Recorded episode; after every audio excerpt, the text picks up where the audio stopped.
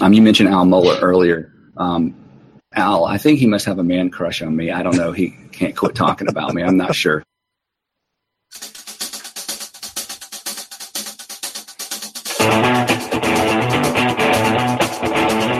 This is Apologetics Live with Matt Slick and Andrew Rappaport, part of the Christian podcast community.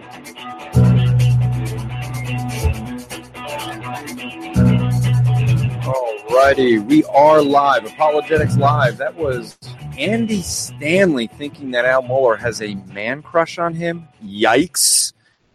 I think the reason Andy Stanley eh, he keeps hearing Al Mohler talk about him is because Andy Stanley's got some problems. Yeah. You know, Matt, I don't know if you know that Andy Stanley wants to unhitch the Old Testament. He doesn't like the Old Testament. He thinks we need to unhitch the Old Testament from the Bible. What does that mean, unhitch? Basically means that we should only focus on the New Testament. Well, Jesus I mean, and the apostles go to the Old Testament, so if we're going to focus on the on the New Testament, and then they quote the Old, then what do you do? Ignore what they did? Actually, do you, every book of the Bible of the New Testament does quote the the Old Testament except for one, it, either or at least quotes or makes an allusion. I should say. You know which one is the only one that doesn't? It's either Philemon. Philemon. Yep. Yeah. It's Philemon. And and he wouldn't mm-hmm. like Philemon because that talks about slavery and that's one of the other things he doesn't want to talk about. Yeah. yeah. All right. So uh, I'm Andrew Rappaport from Striving for Eternity. We got Matt Slick from carm.org. And Matt, you're working on a new novella, a short, no- short novel? Oh, yeah, a novella, a short novel. I like doing short novels. It's about it'll be about 80 to 100 pages. And uh, I was watching a science fiction series, and uh, the com- a comment was made that it's really hard to write a science fiction horror. And I went, it shouldn't be. And so I've had this idea in my head, and um, I started putting it pen to paper. I'm on chapter nine now, and uh, I'm about a third of the way through, I guess. And it's a, it'll be sci-fi horror, just for fun something to do besides theology all the time. So, yeah, I read some of it to Anik today, my wife, and she got was disturbed by it. I'm good. That's what I want. So, get your wife disturbed. So, well, you know, all you do is read it to her while I'm looking at her. She's looking at me, and then the combo is pretty bad. Okay, looking at you is the horror part, right? That's the horror part. Yeah, that's right. So, Exactly. Even uh, exactly. yeah, yeah. So, for folks who want to get in, ask questions. Uh, obviously, we're referring to the non-keyboard warriors out there that keep challenging Matt or I to discuss things, but they don't seem to want to come in here. You know what I get a kick out of is our guy can beat you badly. So this is what you need to do, Matt. You need to contact him. You need to arrange everything at, at his convenience. And I want you to do this because if you don't do it, Matt, then you're a coward. What? Who are you? You know, that happens a lot. So have him call me. Come on the show. You can come on the show. We can talk, whatever. Oh, you're a coward. What? yeah, stuff like that. Well, I think I think that uh, it's always interesting. They people challenge you and I all week long, and we keep giving the same invitation, yeah. but they don't show up. So this is Apologetics Live. opportunity for anyone to ask questions, challenges. Um, folks, there's a lot of Christians have questions about apologetics get stuck on things. And this is a platform where, unlike Matt's radio show, Matt's Slick Live, here you can have longer conversations and longer discussions. So you had last week the debate with the Roman Catholic on baptism. Yeah, he did I didn't hear him refer to the Didache. I didn't, uh, unless I missed that. He was going to prove that the Didache talks about Roman Catholicism or proves Roman Catholicism. Did he oh, ever yeah, get to that? That's right. No, he, oh, I don't know. He may have contacted me or emailed me, but I, you know, I get so many emails, I miss things. But uh, we could go over the Didache a little bit. Um, I wonder what areas, uh, you know, the Didache proves Catholicism. It reminds yeah. me on on Facebook. Uh, someone said that the reason the reason I'm Catholic is because I believe I read the Bible, and I'm go, yeah, but you got to believe it too, you know. But uh, you know, I said, show me in the in the, you know where all this stuff about Mary is in the Bible. It's not. So anyway, um, you know, I got the Didache. I'm looking at it on Carm. Okay. Uh, I don't, you know, I'm scanning through it. I don't know. I read it before, but yeah, I'm trying to uh, take a look myself to see where does it mention. Where's it mention baptism? Chapter seven. Uh, but concerning baptism, thus baptize ye, having first recited all these precepts, baptize in the name of the Father, Son, and Holy Spirit in running water. Is that what Catholics do? No. Uh, but if thou hast not running water, baptize in some other water, and if thou canst not baptize in cold, in warm water. So it should be cold running water. Okay. But if thou hast neither, pour water three times on the head in the name of the Father, Son, and Holy Spirit. But before the baptism, let him who baptizeth and him who is baptized fast previously, and any others who may be able, and thou shalt command him who is baptized to fast one or two days before. Is that what Catholics do? No. Yeah, I actually thought he was going to try to argue that the, the Didache. We, we talked about this afterwards. That the I we thought he was, might try to argue that the Didache accepts sprinkling, which really would have been funny if he tried to make that argument because you're a Presbyterian. You wouldn't have had a problem with the sprinkling. No, I, I believe it's biblical, but uh, you know, it's that, that's only my that's my position because of what I see, see Scripture teach, but uh, not for salvation, of course. Um, it's a covenant sign, but check this out on the Eucharist, chapter nine. But concerning the Eucharist, after this fashion, give ye thanks. First, concerning the cup, we thank thee, our Father, for the holy vine, David thy son, which thou hast made known to us through Jesus Christ thy son, to thee be the glory forever. That's not what they do in Catholicism. Anyway, uh, and concerning the broken bread, we thank thee, our Father, for the life and knowledge which thou hast made known unto us through Jesus thy Son, to thee be the glory forever. As this broken bread was once scattered on the mountains, and after it had been brought together became one, don't know what that means. So my so may thy church be gathered together from the ends of the earth unto thy kingdom, for thine is the glory and the power to Jesus forever. Let none eat or drink of your Eucharist, but such as have been baptized into the name of the Lord. For of a truth the Lord hath said concerning this, give not that which is holy unto dogs. Hmm. And after it's completed, pray ye. We thank thee, Holy Father, for thy holy name, which thou hast caused to dwell in our hearts, and for the knowledge of faith and immortality, which thou hast made known unto us through Jesus uh, thy Son, to thee be the glory forever. Thou, Almighty Master, didst create all things in the name of. Uh, am supposed to do all this stuff? so, so how do you feel that your the debate went? Because I know, I know, we we saw the responses that the Catholics thought that you got demolished. Yeah, yeah, that's right. I got a kick out of that. Yeah, I, I got. Yeah, what's his name? He always says everything negative about me. Uh, so much so that you can't even trust anything he says. But um, yeah. there, there, was an accident that did happen on that. Um, that? So, right, you you accidentally had uh, closed it out when you were looking at your at your stopwatch. Yeah. Oh, and I blew that. As predicted, people said you were trying to end it because you got so demolished. yeah. yeah, that's what happened. Yeah. Um, well, whatever. You know, I, we, I went right back in, and uh, the guy, uh, he heard me most of the time. I'm going, "Oh crap! All what I did," you know, and and uh, we get back on as soon as we could. Um, I still remember doing it, going, "Okay, click." Ah! It was like that. Like, what do I, you know? So of course they're going to say stuff like that, but whatever but he didn't do well. He uh, he could not prove from the Bible, uh, and that water baptism is necessary for salvation. And what he did repeatedly was to take verses out of their context and only uh, part partially quote verses. You know, like First Peter three twenty one.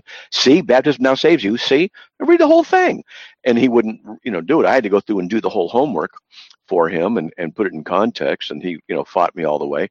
And uh, you know, then the issue of uh, Acts two thirty eight, and I asked him, you know, repent, be believe, and be baptized in the name of Jesus Christ for the name of, for the forgiveness of your sins, and you shall receive the gift of the Holy Spirit. And uh, I said, is that a formula? He goes, yeah. Well, where's faith? Oh, it's implied. I said, but it's, it's not going to be a formula if faith isn't in there. Well, it's implied. So the, the, formula has an implication of something. You know, it doesn't make any sense. And then I went to Acts 10, 44 through 48 and showed him that, uh, you know, people received the gift of the Holy Spirit um, before they're baptized. Then he went to Gamaliel. Well, Gamaliel was by the Holy Spirit prophesied. See, you don't have to be a believer to have have the Holy Spirit. And I said, notice what it says: the gift of the Holy Spirit in both Acts two thirty eight and Acts ten forty four through forty eight, and uh, and stuff like that. So you know, he he didn't do well, and uh, of course the Catholics are going to claim victory, and that's what they're going to always do. You know, they're just they're so loyal to their church and their false doctrines that it doesn't make any difference. But no, he did not prove his point. He did not uh, make his case, and um, you know, it's what it is. No big deal. So if any folks want to join in, you can go to apologeticslive.com, apologeticslive.com or .org. I forget which one now, actually. Let me go check that out. Let's see. Last one there's a Mormon. Okay, how about this? Apologetics. .com. It was quicker because I have. You have it up there? Dang. Okay. You guys heard it here first. Matt Slick is a Mormon. It's apologetics. Oh, it was. It went forward. Yeah. Dang it. Okay. But uh, so yeah, so um, apologeticslive.com. There's a link to join there, and I know it works because Kat's in here. So I don't know if Kat has any questions. She just likes to come in and stalk us in here. That's what I think. But we'll, you know what? Someone sent me something that's worth looking at. All right. The fourth degree oath of the Knights of the Col- of Columbus. I mean, he says you got to hear this. And uh, usually he's pretty good about IDing stuff that's pretty whacked. But I don't know if you can go over that if you want, or just people just come in and ask questions. Actually, I'm going to go into uh, Discord and uh, tell people, "Hey, you want you want a piece of me? Yeah, come on in here." oh, uh, get this! Two nights ago, two nights ago, or was it last night? I was talking to a bunch of atheists. I went into the in Discord, I, and it's another chat thing, and I just go in there. And I just I'm into a room by myself. I'm whatevering on the on one screen. I look over, and people are there. Well, how'd they get there? You know, how'd they know I was here? Next thing you know, there's 30 people in there, and they're asking me questions. I get this. This one guy, this atheist, he's agnostic, and uh, he offered this scenario: two worldviews. Everything's identical except for one thing worldview A says that worldview B is wrong or can't be true, but worldview B says that both worldview A and B are true. And I said, sorry, it doesn't work. You can't have both things because we went over this for a half hour. Well, he said, yes, it's possible. I go, show me how it's possible. He couldn't. But this is the kind of stuff I've been uh, having to deal with. Uh, it's, I'll tell you, it's, uh, well, so let me throw this out. There's a, an argument that's being that's been made, and uh, I've heard a lot of people respond, but I haven't heard you actually respond to this. An argument that atheists have been, or not actually just atheists, but uh, people that are support abortion uh, try to argue. So here's the scenario: you are in a clinic. There's a thousand frozen embryos and your own daughter. There's a fire. And my own what? And your own oh. daughter. So so you're with your daughter. There's a fire. You can only say you can save either your daughter or the thousand embryos that they're. So the argument that those embryos uh, Christians would say are living, are life. So do you th- save the thousand embryos or the one daughter? I save them both. Well, if you can only save one, then I would. What I would choose to do then is save them both. you got to choose one now. Yeah, I choose the one I choose is is to uh, try and save them both. Save both sides. Yeah. okay, so you try to save them both. See, yeah. I, I would argue that I have a responsibility as a father to take care of my daughter, and so I don't, you know, I don't have a responsibility to save other people's daughters. There, I could try, but the arg- I think the argument would be that the the doctors there would have to save them. They would have well, they're going to they're going to make up a ridiculous scenario, and there are no doctors, and you're on the planet Venus, and actually, what happened is there's a gravitational flux, and so you only have 8.3 minutes to un to figure the lock, and then now what are you going to do? That's just they do that kind of thing. I just say, look, I'll try and save them both. If we can only pick one, why not have, like for me, have my daughter save the embryos and I'll save my daughter? Win win. Hey, That's why not think of that? Okay, there you go. That, that is a good answer. Have my daughter save the embryos and I'll save her. Done. hey, that was brilliant. Well, thanks. It happens once every five, ten years. Well, I guess you're going to restart the clock now, huh? Yeah, I'll be quiet. no,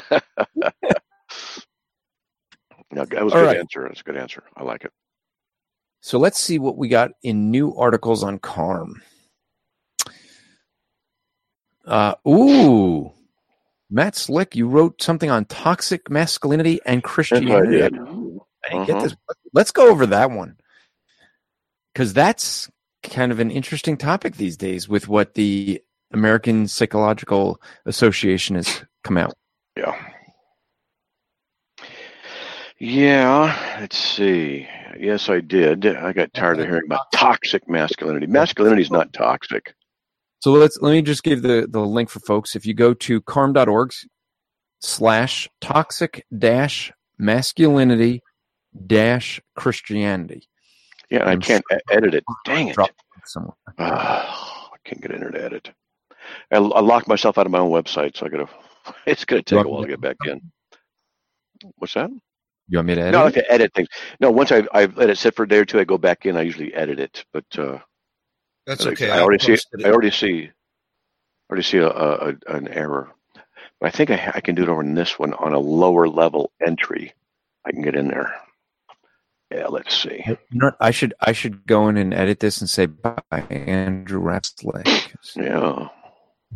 oh, there we go. Now I can edit on. I have a I have several logins, and this one doesn't have as much. Uh, right. All right.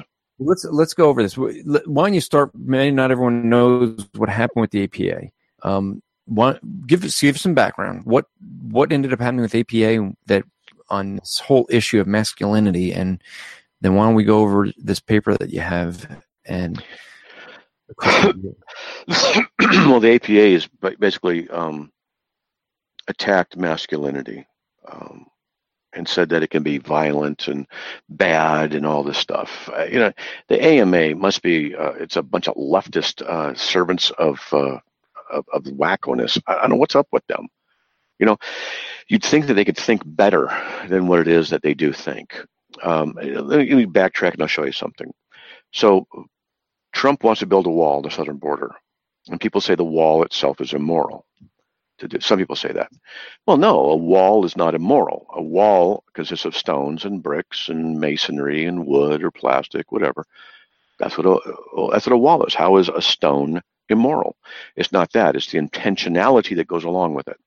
So you have to separate the wall from the intention of, of the ones who would use or whatever for every purpose, because that's where morality comes in. Toxic masculinity is similar in that what they want to do is designate masculinity with toxicity and say that it's bad. Well, you know, it's not toxic mas- toxic masculinity. It's bad behavior. That's all the issue is. So what I did was I went and looked up definitions of masculinity. I found four. Uh, I got the links for them, everything. Having qualities appropriate to or usually associated with a man. Pertaining to or characteristic of a man or men, having qualities traditionally ascribed to men as strength and boldness, having qualities or appearance traditionally associated with men, having qualities traditionally considered to be suitable for a man. Okay, so it doesn't make sense to say it's toxic masculinity because masculinity is not toxic, not good, it's not bad, it's just masculinity. So when the leftist moron wackos do this kind of a thing, they're not thinking clearly, and that's you know the AMA has already been going downhill over the years. It's politically correct um, propaganda in a lot of its uh, sexual mores, redefinitions, and things like that. And so the issue is masculinity is not good or bad. It's just masculinity. That's what I said in the article. But, you know, what they're doing with the couplet, toxic masculinity is associating masculinity with toxicity. That's a problem. They shouldn't do that. But if there is toxic masculinity, then there must also be toxic femininity and toxic adolescence and toxic childhood. What do these things mean? You just uh, assign toxic to something and say see. So what they do is they redefine masculinity associated with toxicity.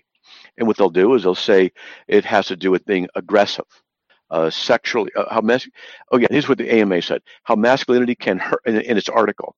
How masculinity can hurt mental health. Really? How masculinity can hurt? Why not say how femininity can hurt mental health? How, why not say how adolescence can hurt mental health? How about this title? How the AMA, the APA, excuse me, American Psychological Association, can hurt mental health. Why not that? How about toxic psychology? How about toxic whatever? How about toxic um, Democrats? You know, I'm not a Democrat or Republican either, but it's just this kind of thing is stupid. It's a propaganda uh, approach to a thing. Now, morality deals with the issue of the heart. And so if something's going to be toxic, who gets the right to say what is toxic, what is good, and what is bad? It's the leftist agenda that wants to attack masculinity. And boy, I'll tell you, I am sure tired of my masculinity being attacked by the media. When I watch commercials, this gets me going. I watch these Geico commercials. Is Geico? No, it's a progressive. And they always have these guys who are wimpy almost effeminate, but not quite. And that bothers me. I don't want to be associated with that. And, uh, you know, I'd rather be associated with that lizard thing, you know, at least, you know. And uh, I remember I've seen over the years, I've seen so many instances where men are are portrayed as buffoons, as idiots, as incapable of understanding things, where women have to be the ones controlling them, women have to be the one correcting them, women have to be the ones teaching them, and it happens over and over in television and movies and things like this. And what I see in the movies, for example, is is uh, men are either buffoons or they're they're uh, serial killers or they're um, you know, uh, hulking, massive uh, supermen who can do incredibly great things. And these, these extremes of masculinity are portrayed, and an average guy like me, you know, it's a problem. Now, I'm going to say something. I know I'm jumping around a little bit. Let me read something out of, of all things, Psychology Today. This, I love this. This is what they said. In no culture ever studied have women repeatedly preferred to mate with pear shaped, low status, tepid men possessing high pitched nasal voices. In no documented culture do women's sexual fantasies revolve around granting sexual access to unemployed, unambitious men who occupy the lowest stratum of the social hierarchy. Instead, women are attracted to toxic masculine male phenotypes that correlate with testosterone, and they are desirous of men who are socially dominant, who are strategically risk taking in their behaviors, and who exhibit patterns of behaviors that will allow them to ascend the social hierarchy and defend their positions from encroachers. Of course, this does not imply that women are not attracted to intelligent, sensitive, kind, warm, and compassionate men. The ideal man is rugged and sensitive, masculine and caring, aggressive in some pursuits and gentle in others. Think of the male archetype in romance novels, which is literary uh, a literary form almost exclusively read by women. He is a tall prince and a neurosurgeon. He is a risk taker who wrestles alligators and subdues them on his six pack abs, and yet is sensitive enough to be tamed by the love of a good woman. That's what I said in uh, Psychology Today. I can read my next paragraph. I said, uh, "Oh no." If I'm not a six pack, ab packing neurosurgeon who's in touch with his emotions, is caring, and can wrestle alligators, then I'm in trouble. Wait, I'm autistic, Asperger's, have one ab, and I'm afraid of alligators. Yikes, I'm obviously somehow wrong as a man. So, but wait, I did get misty eyed when I just put, had to put my cat down, which I had to do this week. It was not fun. So, you know, anyway, you know, the thing, what? Which cat? The orange one, Finney. Oh. He, he wasn't doing well. It was not good. At any rate, uh, so the thing is, you know, this toxic masculinity, in my opinion, is nothing more than just an attack on masculinity, period. It should be just bad behavior. That's all. Can men act badly? Yeah. Can women act badly? Yeah. Just call it bad behavior. That's what you got to do. Not it's bad behavior. You know, it's another example of manly or male bad behavior. What happens to people when they uh, constantly hear toxic masculinity? They associate toxicity and masculinity. This is what happens. First time I became aware of this kind of a thing, where manhood was being attacked, was a, a Volvo commercial. If I, if I, remember, it was a brand of Volvo. Was if was, that's correct, I remember. There's a beautiful girl, woman in the driver's seat, and the man was uh, in the passenger seat. So she's in control, and he was ignorant, and she was explaining. She was in control of everything. I remember looking, going, "Well, of course, a woman can drive a car and, and know more than a guy, of course." But it just, it just, it was like something just a, a, a light went on. Like, wait a minute, this is here we are again. And I, I noticed, this, and this is what started me. Wait, I've seen this before too many times. This pattern where men are incompetent, men are, are, are dumb, men are the ones who need to be corrected and tamed and uh, corrected by women. And I'm not saying that some men don't don't need that, but it was just, it's just too pervasive. I'd recommend if anybody's listening, go to Netflix and watch. I think it's called The Red Pill, and uh, done by a feminist. I'm going to watch it again. It is eye opening. It's extremely eye opening uh, what's happening in America, and uh, the attack on manhood and masculinity is being attacked. Now, in that same article, I know I'm I'm going. Christ is the perfect example of masculinity. Jesus Christ, God in flesh, a, a man. How did he exemplify his manhood? He loved, he taught, he wept, he healed, he welcomed children, he taught that we ought to honor and serve God, he overturned temple tables, he defended righteousness, he called people harsh things, he promoted self defense, he condemned unrighteous behavior and beliefs, and he sacrificed himself. Those are just some of the things that the best example of masculinity had. So what gets me is what if you had a man like Jesus who never sinned, never does anything wrong. And he went through and he overturned temple tables. Or he went to a place, a, a big church, a famous church, and threw people out and got mad and called them names. That's toxic masculinity right there. And the problem is that the left will accuse people of things, even when they're right. Any form of aggression, any form of anything they can call negative, is then labeled by the leftist propaganda machine as toxic masculinity. It's a problem in America. One of my greatest greatest compliments my ever my wife ever gave me was she said, Matt, there's no femininity in you. Now, that's a great compliment to me. It's not because femininity is bad. Femininity is great. Femininity, femininity, that's my wife's job. I don't want her being masculine. I don't want that. Hey, that will destroy our marriage. I don't. I don't need that. You know, I'm a man and I'm going to behave like a man. I think like a man. I am a man. I'm not. I'm not ashamed of being a man. No problem. But I'll tell you, I get sick and tired of these morons on TV and all over the place. Just one other way of attacking men. Just, just. I wish they'd stop. I wish they would provide shows on TV that are positive that have good men doing good things and sacrificing, where they have wisdom. I mean, Bill uh, Bill Cosby's show was great. So yeah, I know he, he turned out to be wacko in some other areas and some stuff, but that show was great. A good example of good masculinity. Why don't we have more shows like that on TV? Why don't we have more stuff like that uh, showing us uh, how things ought to be? Uh, but no. So the left and the wickedness of the world promotes all kinds of bad behavior and publicizing bad behavior and then complains when people act badly. Hey, hey, hey, hey, hey. Okay, I'm done for a bit, for a while. Okay, it helps if I actually unmute myself.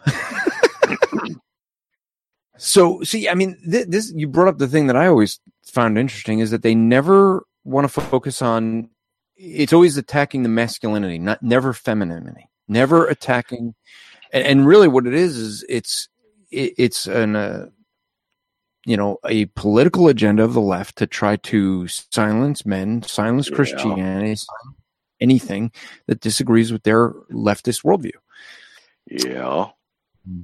You know, you, well, we're seeing this whole bunch of areas, but let's. So Edison is here. I'm going to add him in. He said he has got some questions for you. And Matt, so you remember this is uh, the fellow who is from the Philippines, from Cebu, Philippines.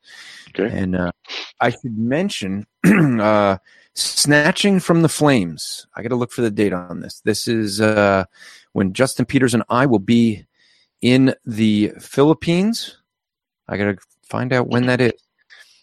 Let's see if I can find that. Of course, I can't find it right now, but uh, we'll be both Justin Peters and myself will be in the Philippines on um, in in I think May, and uh, it'd be good if I had that like right in front of me for me to to talk about it. But we're gonna be we'll be in Cebu. Uh, we'll be in uh, Manila for a week, and then we're going to Cebu for three days uh, to do a discernment conference. And so, anyone that's in the Philippines, you could check that out. I'll I'll put the link somewhere on my homepage. So, Edison, how you doing? Yeah, doing great. Yeah, can you hear me? Well, let's see. You're not muted. Your volume's up. Edison, you there? All right, he may have a problem with his mic.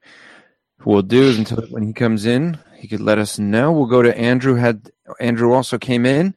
So Andrew, what questions do you have tonight? You can unmute yourself. Yeah, just unmuted. Sorry, Andrew. Um, No problem, Andrew. just got to think there might be a delay too. Uh, Christianity is getting a bit stale.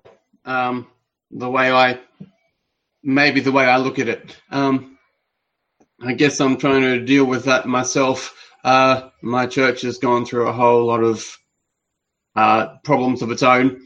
Um, pastorship issues, new pastor, we've got to meet and figure that one out, where we go, etc.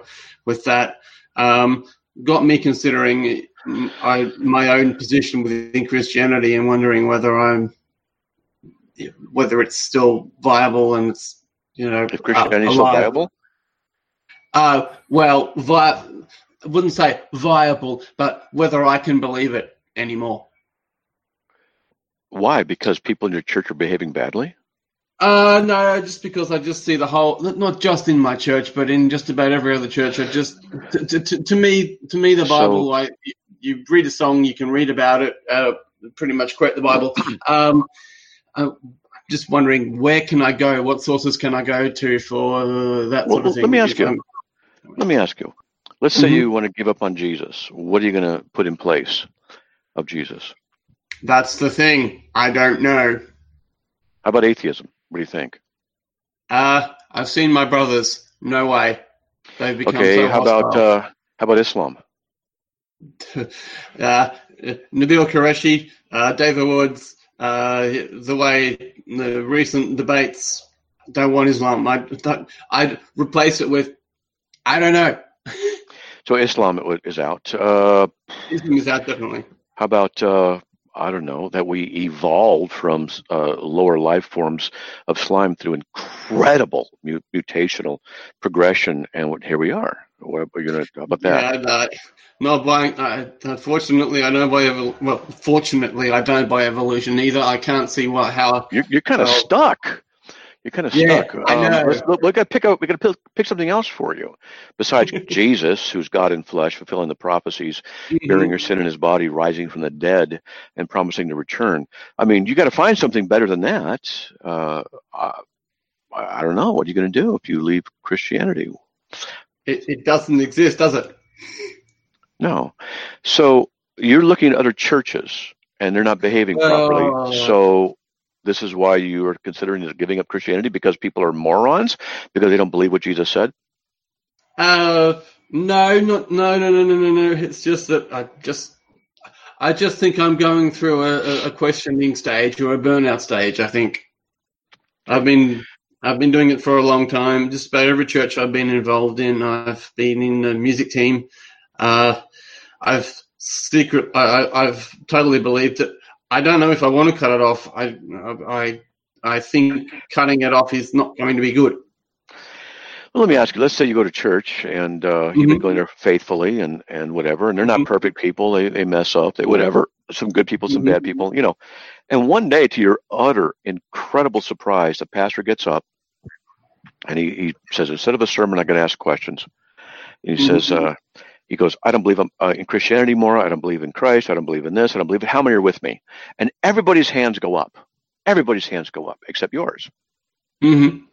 Would that mean that Christianity is not true? No. So what does Christianity deal with then? Deals, from my understanding, deals with sin. There you go. Are you a sinner? Absolutely. Yeah. Uh, so it's irrelevant whether anybody accepts or not this issue of Christianity, how well they do in churches or not, anywhere, everywhere. That's not the issue. The issue is you're a sinner. You know that. You got to deal with that through Jesus Christ, and that's the only way. You got to. Yeah. If you're gonna, you know, what else are you gonna go to? Where else yeah, exactly. Exactly. Anyway, so I mean, I just think I I, I just needed to thresh it out with someone. yeah, well, I had to do the same thing to be honest. Uh, a few years mm-hmm. ago, um, I got to the point where it was just a lot of stuff going on and a lot of issues and difficulties and some things. And, and, you know, I'm constantly debating unbelievers and their reasoning and their thinking. And it's, it can be pretty tough. And there's always spiritual attack. And um, I remember thinking, okay, you know, if I gave up Christianity, mm-hmm. where would I go? And I went through the same thing. Okay, evolution, not happening. Uh, atheism, that's a joke. Islam, forget it. Uh, Mormonism, that's stupid. Catholicism, that's just traditional legalism, and I just know it's whacked. Uh, I kept going. I go, what would I give up Jesus for? You know, I went through that iteration too. Mm, okay. yeah. Thanks. well, There's actually that's me. That, that's you. Yeah. Welcome to the club. Well, it's the, what the happens the other thing I was going to say is just in relation to the toxic masculinity issue. Uh, that video, before I got in and put my dislike on there, there had been, uh, uh, I think it was 400,000 dislikes and 1.5 million, oh, sorry, 400,000 likes. 1.5 million dislikes. I checked it this morning and it's 712,000 versus 1.5 million in the video. On what? What video? Uh, there's a Gillette ad on toxic masculinity. Oh, and so most people are against it or for it? Uh, against. So the dislikes are outnumbering the likes, but the, the likes are catching it up slowly. Well, I'm not going to buy Gillette, period. I, I made a decision right away. It's not their job to do that kind of a thing. It's not their job to engineer social structures and address these things. Their job is to produce a good razor. And if they can't do it, bye. And if they're going to start preaching yeah. to me about what I ought to be doing, screw you. Uh, I'm going my, to wall. What's that? I'm going to wall instead because Schick aren't doing much, aren't doing a good job either. yeah, I'm tired of social engineering from the left and the wackos and the morons who want to tell me what to believe and don't have a right to make any judgments. Uh, yeah, it's ridiculous. Just to put into perspective, the same person who worked on the Gillette ad also did a, I think it was a, a female ad, ad that was utterly hilarious too. He worked on and produced. it's, it's hilarious. I am so tired of being preached at by the left. So tired of being uh, told what is moral, what is good, what is right by the the uh, intelligentsia, who don't even know what is right or wrong, who just lift their finger, put it up in the air, and then try and decide or discover what is true or false.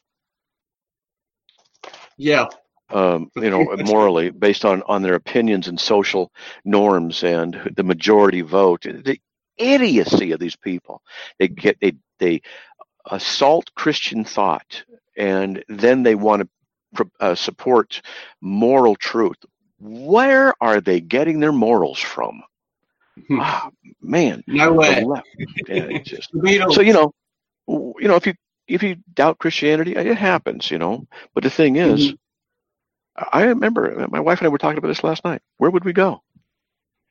To what? Mm. You know, Yeah. Jesus has the words of eternal life. Awesome. Yeah. Thanks for clearing that one up. Now, you better. I don't want to have to come out there and slap you around and say, "Stop it." You know, but So you can you can ask Dan to do it. Dan uh, Dan, Dan Patterson to do it if you want. okay, found the verse I was looking for. John six sixty eight. So I'm going to read Mhm. 66, 67, 68. It, it's just it's important. As a result of his many of this, Jesus teaching about uh, um, the flesh profits nothing. You can't come- come to him unless it's been granted him of the Father.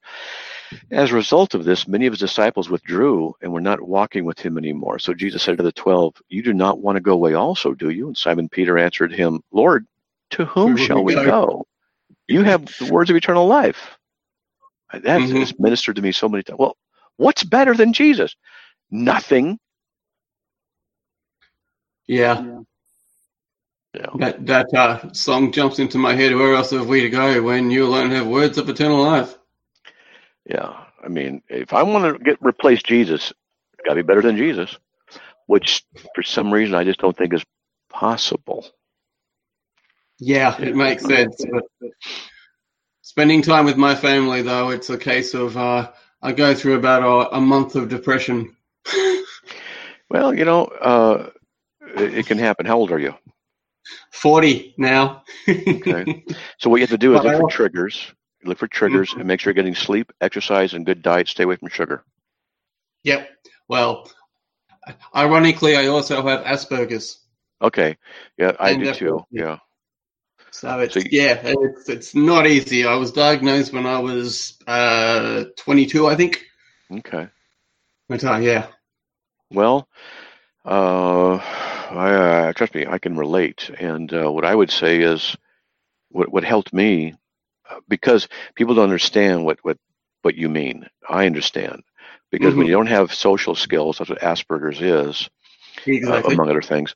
Uh, then when you go out and about, you're always doubting your ability to even relate properly to basically anybody. You don't know if you're saying the right thing or not saying the right thing, if you're reading them right or reading them wrong.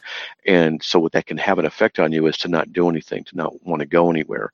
It can cause you to doubt your own sanity, not necessarily sanity, but your own ability to even communicate and relate to people. And we need people. We need that social interaction. Even Aspies do. yeah, and so- absolutely. So the two things that I did that helped me a Mhm. great deal was I studied body language. Uh, Mhm. Body language is and triggers. So body language is I would learn um, what people did when they were interested or not interested. I would just I, I did this when I was younger, very young. Mhm. So if I'm talking to somebody and they're looking away a lot, they're not interested in what I'm saying. And so I would change a topic or ask a question about them. And it wasn't manipulation, it was just a survival methodology. And then after a while, it became habitual. And now I've learned by correcting myself oh, you got to do this, you got to do that. And, that's, and normal people do that too. Uh. I just had to do mine more cognitively. And then triggers are those things that cause you to go into a state of depression. And so I figured, for me anyway, if you figure out what a trigger is, then what you can do is isolate the trigger and say, this is simply a trigger. For me, it worked. And Mhm. so now when I have something that, that hits me, uh, you know, that's there's always externals and pressures. I go, that's a trigger. And it, it's just a trigger. And Yeah, then what I do is I look in the mirror and see how great I am. Yeah, well, I I also found Dale Carnegie's books to help. The what? Dale Carnegie. Dale Carnegie. Yeah, he has some good Yeah, stuff, yeah. believe it or not. Yes. Um, yeah, I not read the just, book, um, yeah. not just how to uh, win friends and influence people. He has another one out: the uh, essential people skills, effectively being assertive. Try the body language stuff. Yeah, Try the body language stuff. I, it's when I show people, I show some autistic people what I mean. They go, "Oh, that makes sense," and then they they get it. That's why uh, whenever Andrew and I are together, I manipulate him all over the place, and uh, he doesn't realize it because you know he's he just Yeah, well, I, I also try several help groups, and they were utterly useless. Basically, what I found was the Aspie just wanted to do their interests in a different place. that's what it is, and you have to realize that you have to adapt to, to others. Most people are Mhm. self-centered. Most people are self-centered, and so you know, they're going to want to talk about themselves. That's just nature. And uh, Anyway. let them, you know. Yeah, that's great. Okay. Thanks. All right, man. Mm. All right, so Edison has a question. I'm hearing something. Hello? Hello? Can you hear me, sir? And what? I was on mute. Sorry. Who had the question? Hello. Uh, Edison? Because uh, um, maybe his mic's not working. Yeah, something wrong with my mic. So here's his question. Uh, he wants to type it in here. Okay. In line with omniscience of God and his sovereignty, kindly explain this verse. And it's Jeremiah 19.5 that says, They have built the high places of Baal to burn their children in the fire of the fire as offering to Baal. Um, so some something I did not command or mention, nor did I did it enter my mind. So I guess he wants an explanation of Jeremiah twenty, uh, Jeremiah nineteen five, in light of God's omniscience and sovereignty. Yeah, it's just an anthropomorphism when he says it didn't enter my mind. It has to do with the context of him speaking uh, to to people. Of course, he knows all things, and he knows exactly what anybody and everybody's going to do. So, when generally speaking, when he talks about that, did not enter my mind, he's talking about the issue of look, it's not something that is considered as as being a reality or going, you guys are going to be doing, and that's really what the explanation is. Uh, God will change his mind. We see in Scripture, he will ask questions he already knows the answers to. For example, when he went into the Garden of Adam and Eve and uh, they were hiding, Adam, where are you? He knows the answer. So he speaks anthropomorphically to people. And so when he says here, nor did it enter, ever enter, uh, or nor did it enter my mind, what's he talking about? They built the high places. And incidentally, I've been to a high place. When I was in uh, Israel, we went to near the border of Syria. We went to a high place and uh, it's really not what you think. I can just talk about it really fast. We went through this path along this creek, and we we go up higher and higher and higher. It wasn't like eighteen thousand feet up; it was just a couple thousand feet up, and it was near the top of a of a hill, and um, and there was this this construction. It was just made of, of old, really old stones, and it was a high place. Oh, that's what it looks like, and it's about as big as. Uh, I don't know, maybe 20 feet by 40 feet, you know, something like that, 20, 30 by 20, that range. Um, anyway, built the high places to burn their sons and the fires, burn offerings to Baal, a thing which I never commanded or spoke of, nor did it ever enter my mind.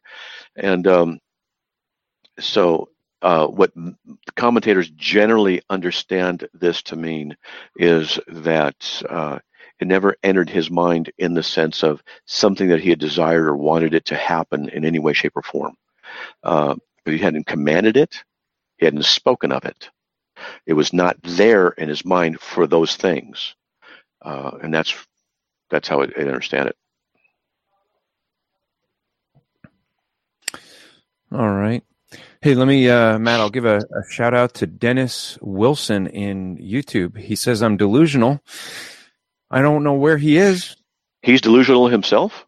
He must be because I said if he doesn't come in, he's just a keyboard warrior. Uh, I love I love how people challenge us, Matt, and tell us we're delusional and we can't win any arguments, and they don't show. Okay. Hmm. And are they hiding behind nicknames? I don't know. It's well, Dennis Wilson could be a real name. Oh, okay, okay. Usually they do. Usually they hide behind fake names and they don't want to give. Boy, la- the the Catholic guy didn't want to give his name last week Guess not. when you were deb- on baptism. no, he he didn't want to, but he finally did. I think it was uh, him. Yeah, he did. He he, he mentioned something. which is just uh, Yeah. it's polite to, rather than calling people by the, you know. Yeah, what's, what's af- why are they afraid? You know, I'm asking fair questions. Come on, let's t- you know, what's your name? You're not risking anything. Oh, I prefer not to say. Okay, bye. Ch- I challenge Andrew to pay for Matt's dinner. There's no challenge. You I I like Jason Manning. I, I think he's got a good idea. And It's and gonna be. A, I'm gonna have to start ordering some really uh, substantial Well, dinners here. I was going to let you buy dinner if you came to my daughter's wedding. I was more than happy to let you pay for that. You know, yeah, probably was no option to pay. Probably something was you had up your sleeve. I mean, if you, if if you had ten grand laying around, you know, Yeah, it's not like uh-huh. you moved to Arizona. Yeah. Matt, pick a great restaurant. Oh, we- we have McDonald's. we have picked some good ones. I got a Yeah, sushi. McDonald's. Yeah. We gotta go in New York. Just saying. Okay. So, okay. So now what are we going to talk about? well, let's while we're wait for Dennis to to see if he's uh, well, we'll see if he's man or chicken, I guess. Um, but why don't, why don't we give a shout out to our sponsor, My Pillow? Um, great pillows. Um, you can order them.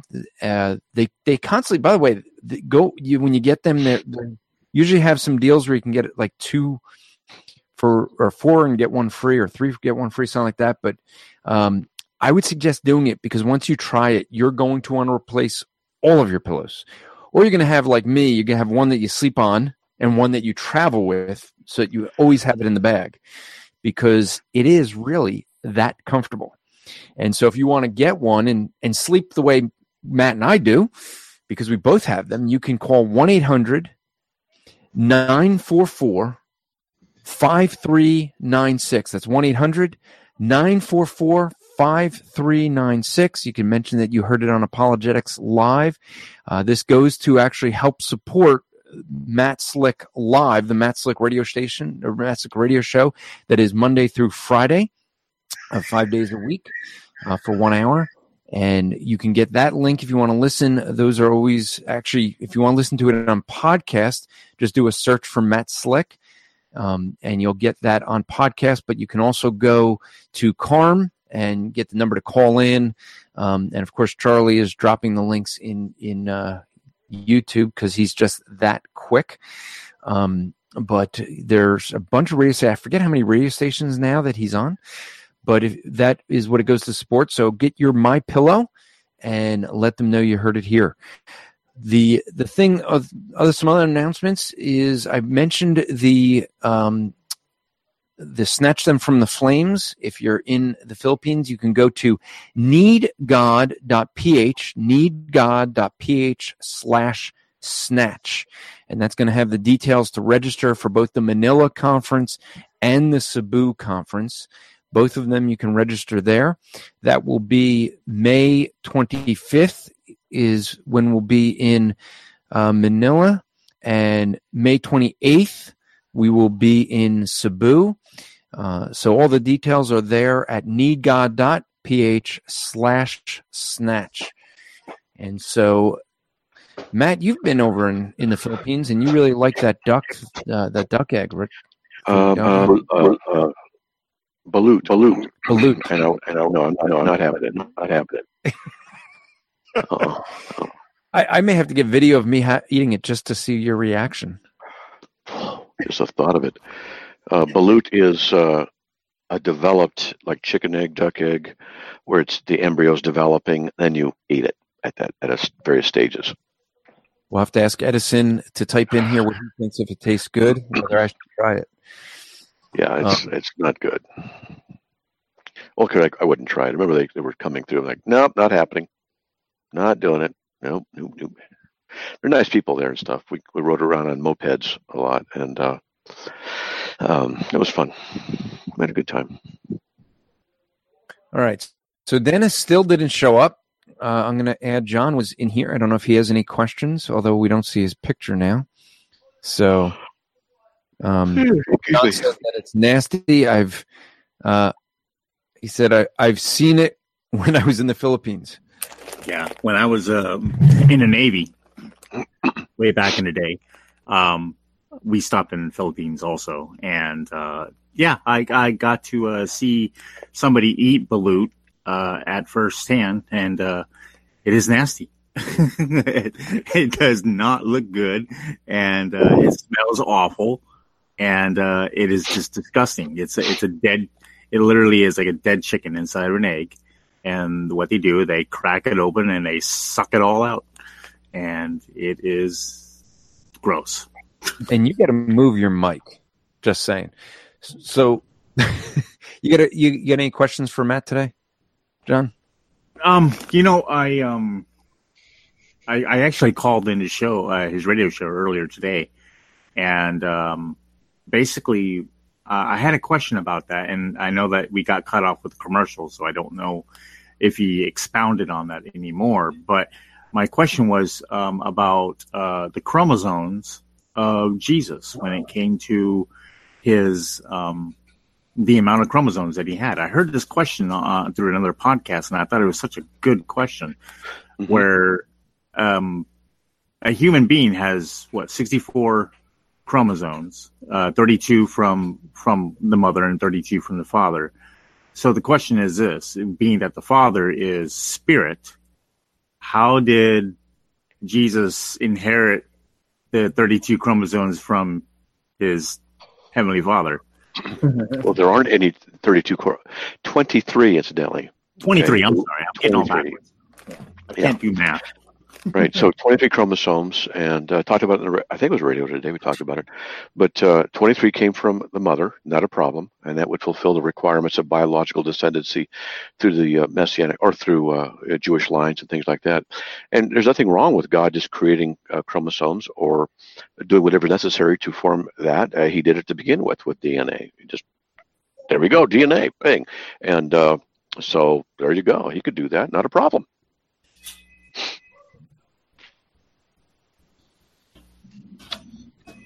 So, in other words, you're saying yeah, with Adam and Eve, there was no. I mean, there there was. Uh, in, their case, they they didn't have human parents, so they would have had all the chromosomes that they needed. Is your argument? Makes sense.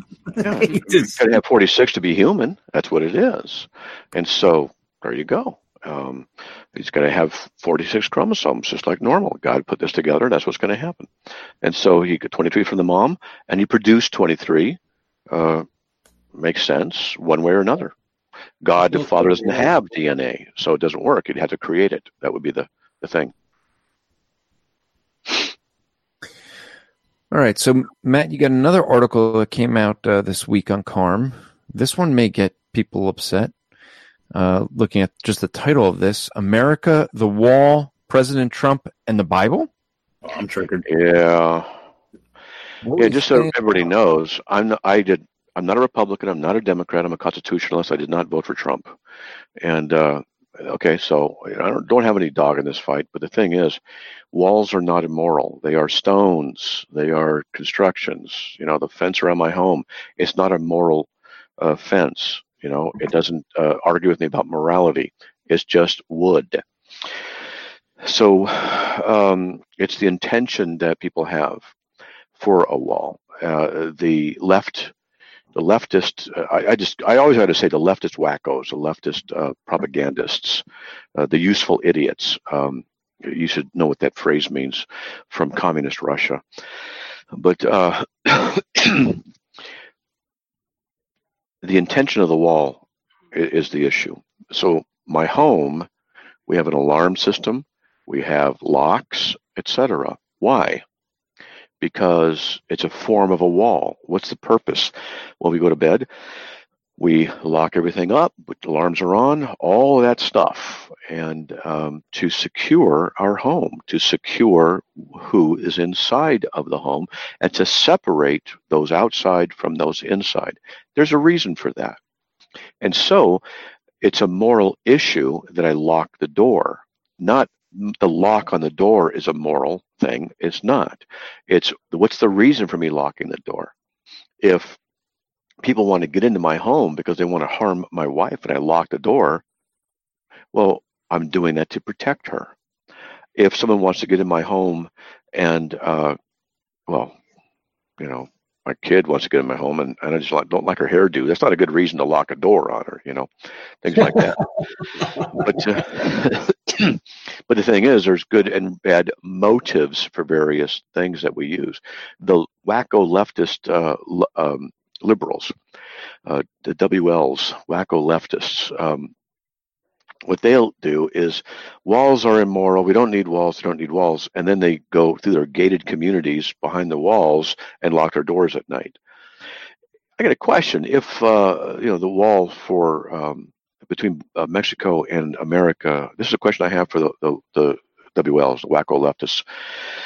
Um, if the walls are bad, because they, they say walls are immoral. I've heard the phrase by the leftists walls are immoral. But to put a wall up is immoral. Really? Okay. Then it's immoral to have a wall. Should we tear the what's down there between America and Mexico? Should we just tear them down? I'd like to know what their answer would be. If they're immoral, they should be removed, right? But you want to destroy all that we have, the fences and the gates and everything. And I've been through Tijuana. I used to live in San Diego, and we went down to for several times. I had to go down there, and uh, there's a there's a fence, and there's gates, and there's uh, the border patrol, and you know on both sides. And so I guess the left wants us to get rid of all of that. Just open up the gates. Who cares? Let everybody come in, and let everybody just uh, you know go to our stores and not pay taxes, and then go back to Mexico. Let them uh, bring drugs with them because there's no need to have a wall or, or whatever it might be to to. Uh, the the idiocy of walls are immoral should be obvious. Now, are there other technological systems we can use? Well, yeah, but then how efficient are they, et cetera, et cetera. So, yeah, I wrote about it because it was in the news. And um, walls are biblical as well. And, um, you know, Nehemiah built the wall, wall around Jerusalem and things like that. But uh, there's nothing wrong with having a wall. The motivation is to protect the people behind those walls, to protect them, not to separate us because we don't like somebody that's not a good enough reason. We're to love uh, God and love our neighbor. But if it's to uh, set boundaries of property boundary lines, uh, walls do that. That's good.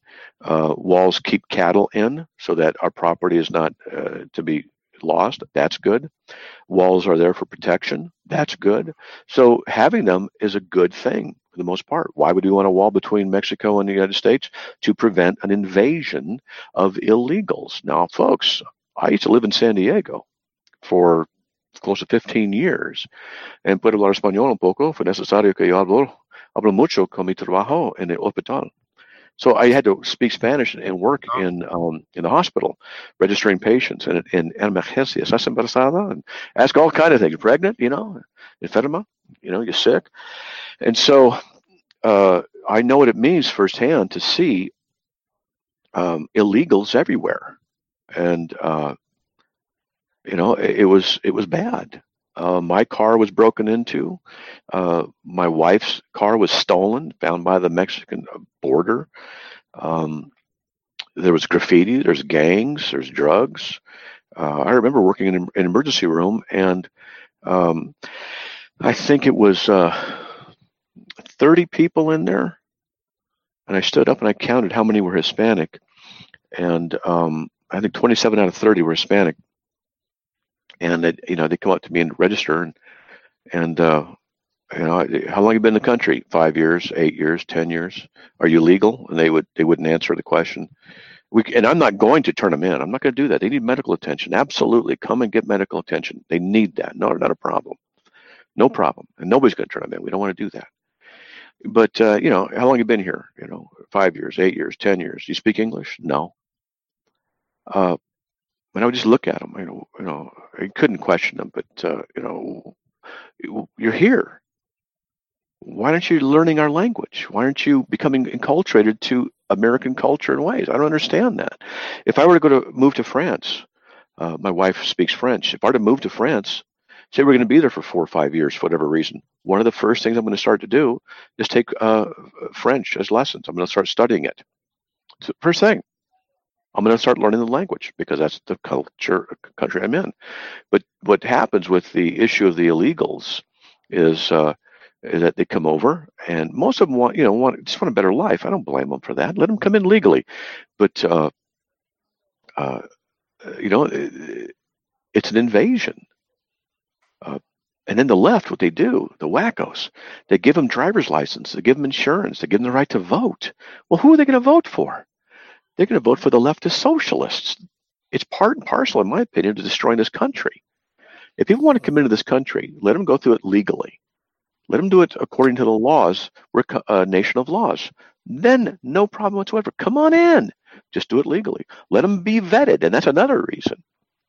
Is we need to vet who's coming across our borders. We know who they are, and yeah. a lot of people don't know, but they're now finding prayer shawls or prayer rugs uh, on our side of the border now, on the unguarded areas. that means Muslims are coming in. And we don't have to talk about how bad the potential is for that, why they would be wanting to come in. We know what's going on there. You know, Matt, one of the things that my uh, my next door neighbor has a guy, he does his landscaping. He's from Mexico. Yep. And he is very much against the illegal immigration. Why?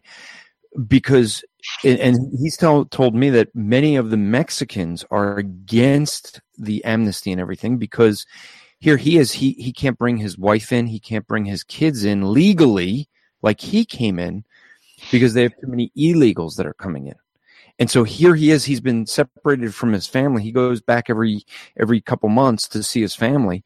Uh, and he can't bring them into America. He's trying to work to to provide a living for them. He can't bring them in legally because there's he said there there's too many illegals here, and so you know it, it was very, he had a very interesting perspective being someone from Mexico that was against it, and I think the real issue is if, you have people that are going to come into a country that believes in uh, basically having more open borders. And this is the difference with America and Europe. Europe has a welfare system.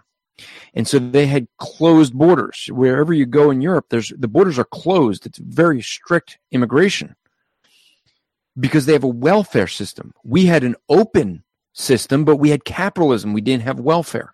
Now that we're moving into a more of a welfare system, we can't keep having the open borders the, because what ends up happening is what we're seeing. We, people who come in because they can live on the welfare system better than they do where they are and not have to do anything. And that's the one thing you see around the world is that you don't have a country that has both a welfare state and an open border. America is in this strange situation, and you have people who are coming in to take advantage of that. And you know, here's an interesting thing that happened when uh, who was it? I think when when I'm trying to remember who was the Republicans in office, but but when Barack Obama was president, there was he wanted an immigration bill. And the Republicans came up with the exact same bill except for one thing. The one thing they did for the amnesty bill was that the the people who got amnesty would never be allowed to vote. Everything else they agreed with what Barack Obama had, and he vetoed it. It tells you what they're really about. What they really want is Yep you know agenda. they're looking to get uh to get that uh Yep. Josh, we got josh who just came in um i don't see i don't see a picture for him but you're you're now in if you want to unmute yourself sounds like you did. Do you have any questions here josh? Uh, yeah, I was just wanting to ask a little bit about where uh, it says in Scripture about how we need to be able, like, to stand or be in the presence of God, and I guess as part of justification, that we need to have uh, the righteous merit uh, imputed to us, and is like um, before uh, sinning and and and falling, like how is there um, a merit that you have that you don't need imputed to you? Okay, I don't even understand what you're asking. You're, you're going totally different directions as a gigantic question with all kinds of different aspects. So I'm not sure I can. No, I just what I was wanting to know is where, um, which I, I believe in uh, the imputation, but I just kind of wanted more uh, scriptures where it says that uh, part of justification is to be uh, having uh, righteousness imputed. Like where in scripture does it does it um, show that, and like you know what's the necessity of righteousness? That? You Yes. go to Philippians 3 9. Uh, We have a righteousness that's not our own. The righteousness comes from God through faith in Christ. And we need to be justified. Uh, justification is a legal standing before God, and we are justified before God by faith. Romans 3 28, Romans 4 5, Romans 5 1, Galatians two sixteen, Galatians two twenty one. So the Bible talks about various verses of justification and righteousness before God. And so we, we, uh, we need to have that. And um, uh, Philippians 3 9 says we have a righteousness that's not our own. And so there you go. That those would be the words, the verses, some of the verses that would be used for that. Okay, and so like, um, like before the fall, there there was a righteousness that mankind had that Well, there- was his own, or they they had not fallen they had not violated anything that god had said so i guess you could say in a sense they were righteous uh, according to the law of god because they had not violated I in my mouth here. They had not violated the, the law of God at all, so they had a natural standing of, of, of being right before God. Once they sinned, that was not no longer the case. And then, since we cannot um, satisfy the requirements of the law, Deuteronomy 27 26 says the standard is perfection. And, and Paul reiterates that in Galatians 3.10. But um, uh, then we have to have the only way to achieve perfect righteousness is the perfect righteousness of Christ imputed to us, reckoned to our account. And uh, that's what we see. hmm, yeah, that kind of uh clears things up, I guess. If sin is breaking the law of God, 1 John 3 4. So when we sin, we've And having a the law. clean slate and having a clean slate before God is not enough. You have to have merit, right? it's a Catholic way you're saying things. Um, we have the righteousness of God imputed to us by faith, and therefore, uh, because of that, then we're we uh, will escape His righteous judgment. Okay. And you, uh, uh, and that includes the act, of the act of obedience. Do I have any clues?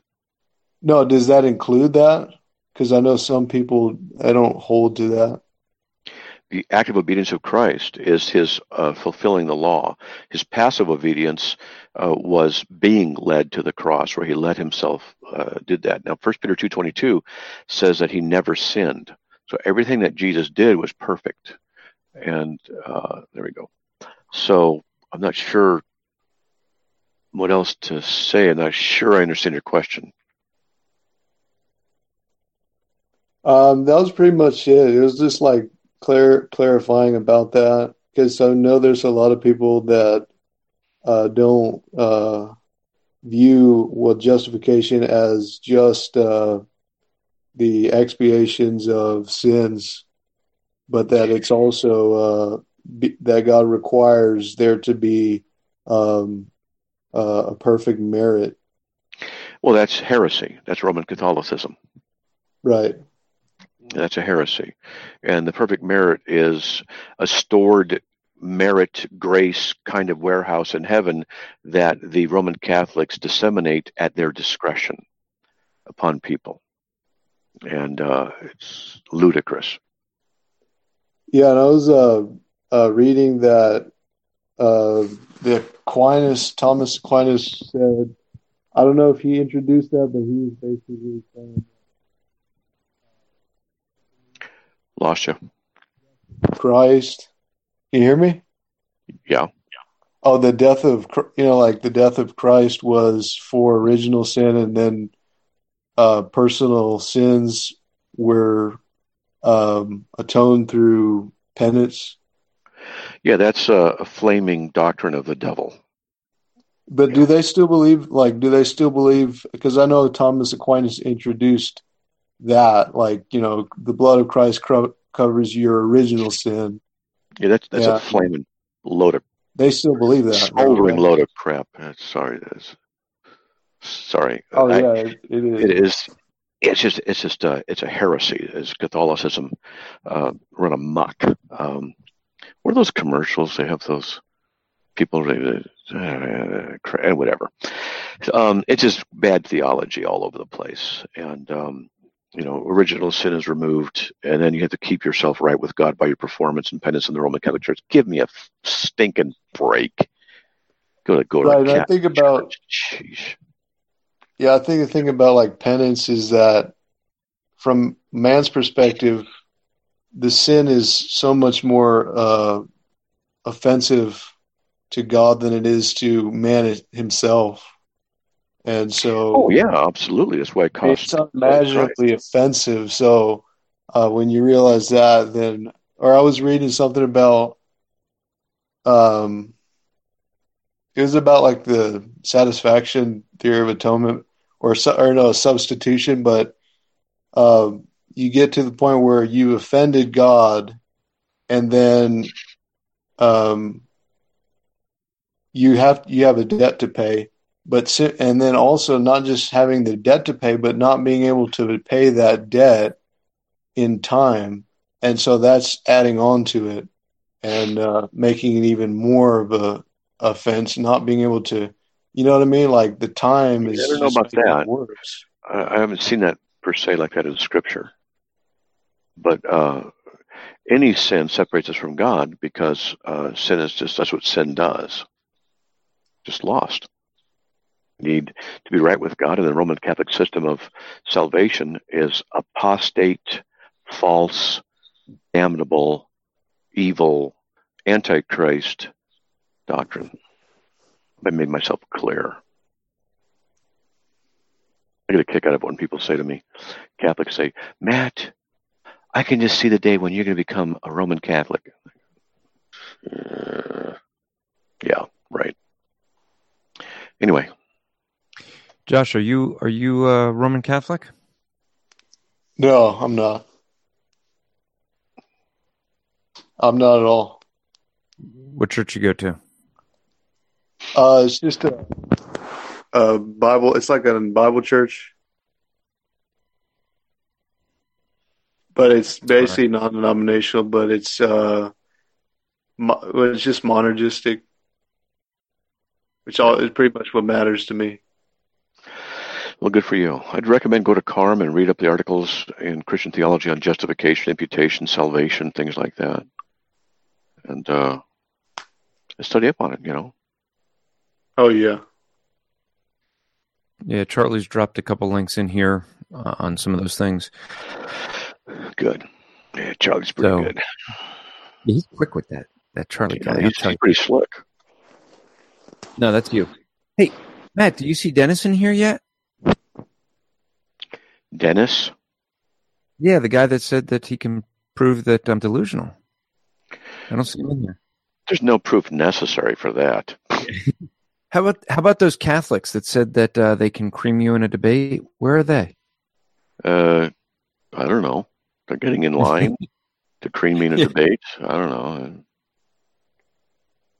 So, All right, so let's see. Kat's here. Did Kat, you got any questions for Mister Slick?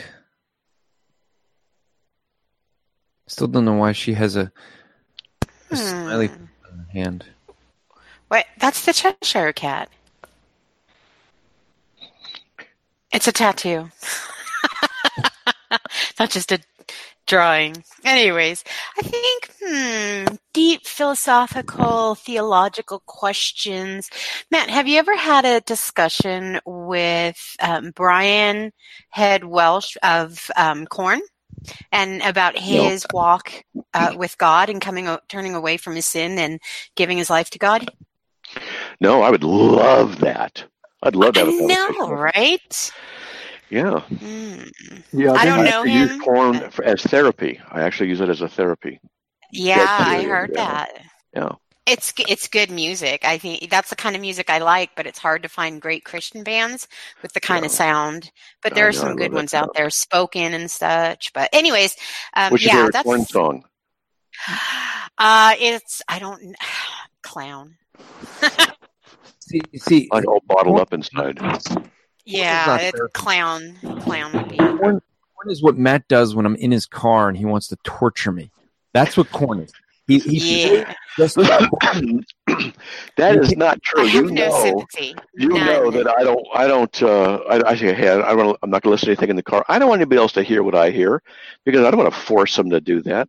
Everybody else has horrible taste in music. I want to want to hear what they say, what they want. right. I think I I, mean, what- I think You Mad I think Secret- it like Celtic stuff like that, or something with bagpipes and guys that are walking backwards with harmonicas in their pockets. I don't know. He's got some weird ideas. Matt Matt secretly Yeah. listens to like country music. That's, No, that's it's not I- happening. That's I was not my. enjoying the- flow. I When- was enjoying the B-52s watching- today, though. You guys like the B-52s? Oh yeah, yeah. I, I didn't. Yeah. You oh, and awesome. Fieldy, I have to call out Fieldy too from Korn because because uh, Brian was witnessing to Fieldy, and Fieldy turned his life away from sin to God as well. See, I'd like to meet these guys for two reasons. One is because I, you know, I could tell them, look, guys, I have autism, and I use your music as therapy. It's really helped me a great deal. And that's, I'm sure they probably go, what? Is that a And challenge? Because I'll try thing- to. What's I'm that? sorry, go on. I was going to say, the other go thing on, is, go on. Let me teach you theology. Let me teach you about the Christian faith. That's what I- I'd say. Let me just teach you. Let me just sit there and answer so awesome. questions. So it sounds I'd like it. it sounds like Kat is taking up the challenge that she's going to get them on here so that you I can. don't know uh, them. Well, Yeah, I don't know them. I don't know anything. But see, back when I was uh, just out of high school, underage, I shouldn't brag about this. Um, but I was challenged by a radio station to uh, go into a nightclub where, in Hollywood where all these people were coming in for some big premiere of a magazine. And um, I was nobody, didn't work for the station or anything, just a fan of someone who's going to be there. And I took that up and I went in and I met so many celebrities that night. Oh my goodness. So I'm like a facilitator in my life with the kids and Girl Scouts. Let me see if I can facilitate this. This is a good challenge. Yeah, I would love to uh, be able to. I went to. My first concert ever, rock concert ever, was Korn and Rob Zombie. I love that. Oh wow. that's not normal. I'm just saying this is. Was What's it? Rob Zombie or White Zombie? Re- Rob. I've seen them both. Thank you very much. Definitely was Rob Zombie, and uh, it was a blast. We went with our daughters, and I know that legalistic Christians, Matt Slick, and me, me, me, like, oh, I just wanted to go have fun, and I did, and it was a great time. That's all. It was. It was. Well, not Was that I was with really you, but when I went. What's that? I said with really bad music. Oh, it was a lot of fun. And people were great, and it was just a good time, and uh, just enjoyed ourselves. And so He it was went into nice. the launch pit. You're not gonna get that in Idaho though, right? It was in Idaho. Oh, really? Yeah. Oh, yeah. Yeah. Like four miles from me, and uh, it was fun. Wow. So I could tell used them that, you know, I could say the first There you rock go. concert I ever went to was Korn and Rob Zombie when they were here. I used their music for therapy, and um, uh, I want to teach them theology. I have not heard his full testimony, but just the snippets. Oh my gosh, it's so inspiring just to see, you know, everybody's out there in the limelight and just just that celebrity status that affects you when they turn to God and you're like, "What?" Wow. Oh yeah. All right, so Matt, we got a question coming in from YouTube from Tulip Doctrines of Grace. So I know you Okay. you love his name right off the bat, but here's a, an autism question for Mr. Slick. Are you able to form and maintain friendships in real life? Are you able to interpret facial expressions and body language? In parentheses, hope the question doesn't sound mean. yeah, and I have uh, several friends. I don't need as many friends as a lot of people do. And we, you know, you had the same friend I do since you've been out here. Nathan uh, is a good friend of mine, and um, uh, he has issues similar to mine. And we don't need to talk to each other every day, uh, but when we get together, uh, we're like brothers. And um, uh, I trust him with the life of my family, and he trusts me with the life of his family. So we're close. Uh, and then I have uh, uh, more, you know, other acquaintances. You know, there's Chad Prigmore. We're friends, and he's a pastor here, and we've done things together and stuff like that. So, and then you're my friend, real life. We meet every now and then, um, and stuff. So, well, it's no problem. I, I maintain friendships. I think, uh, and and yeah, he mentions the the um, facial expressions. I mean, one of the things that helps you is seeing people's facial expressions. Yeah. People may not realize this. Right. Uh, when people come in here and they don't put their camera on, it's harder for you. I, I mean, Yeah. this is the thing that you have. Those who are your friends, who are close to you, have learned how to how to read you, and you learn how to read them.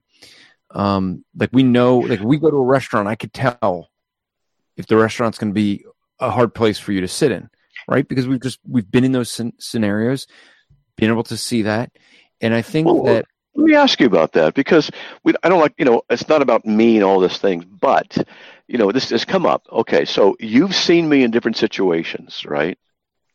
And so tell people what I have to go through and what it's like. And and to be honest, everybody, uh, Andrew, we, we tease each other, we insult each other, but Andrew's very good about being very accommodating.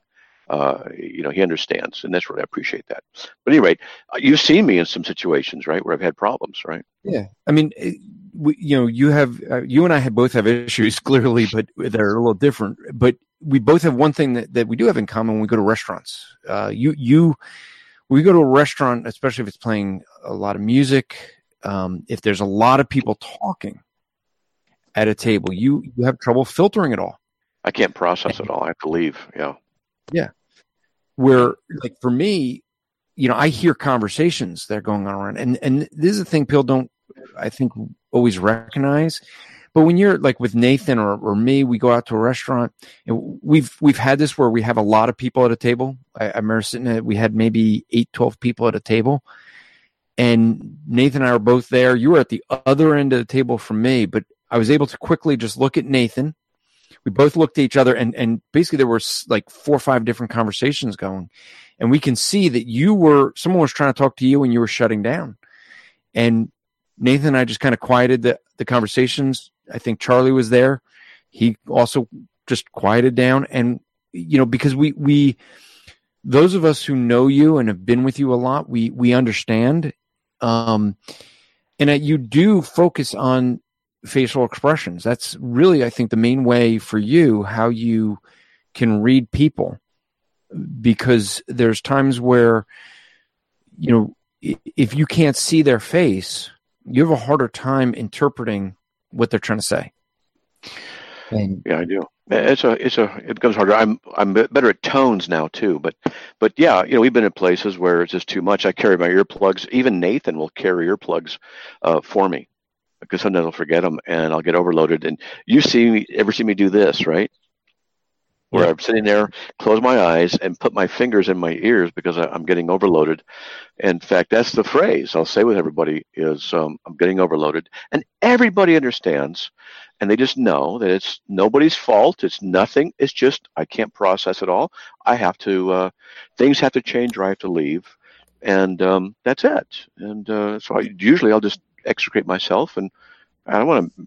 I don't want to ruin anybody else's time and, and stuff. That's not what I'm there for. Yeah, for folks I who overloaded my car once. I did. Yeah. Yes. What happened there? I don't remember that one. Uh, you were we were. I picked you up at the at the airport. We were just leaving, and I decided to try to have Google Maps on at the same time, try to have some music on while you were in the passenger side, and we got heavy on traffic, and you just kind of said, uh, too much. and so I had to shut down everything. So, yeah, sorry about that. I feel bad about stuff like that, but everyone else can handle it. I, I can't handle it, and that's just what it is. But anyway, someone asked about the autism stuff and what it is, and those are some of the the stuff. You none you really try hard, Matt, to not have anybody feel uncomfortable with the issues you have. You always, I mean, you always end up feeling bad about it when things yeah. happen. And none of us that at least that know you well never. I mean, we're we try to accommodate. We know who we know you. We know the issues, and so it's it's never an issue for us. But I, you know, it would be a thing for folks who don't know who meet you for the first time. They get all excited to meet you, and they don't even mm-hmm. know. And I've seen that. That's actually the hardest thing for you. I think is when you meet someone for the first time and you're you're you don't know them, they don't know you, and they're so excited and yet you start getting overloaded and it becomes like too much. And that's that's the thing that um, you know another thing you know um, you're not a big hugger because of that. You you know touch and things like that with people with with autism and and, and all's can be an issue.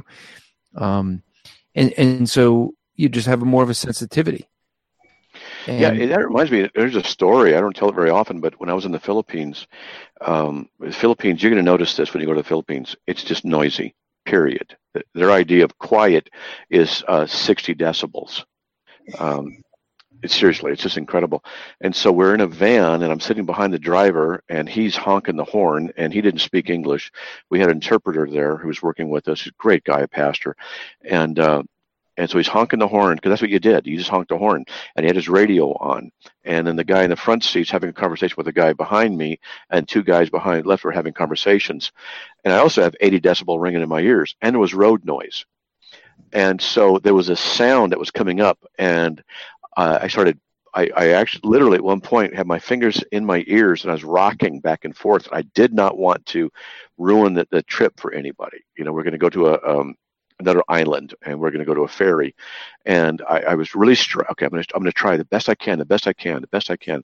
And um, uh, I did this for about 20 minutes, which is the most I've ever had to endure ever in a situation like that.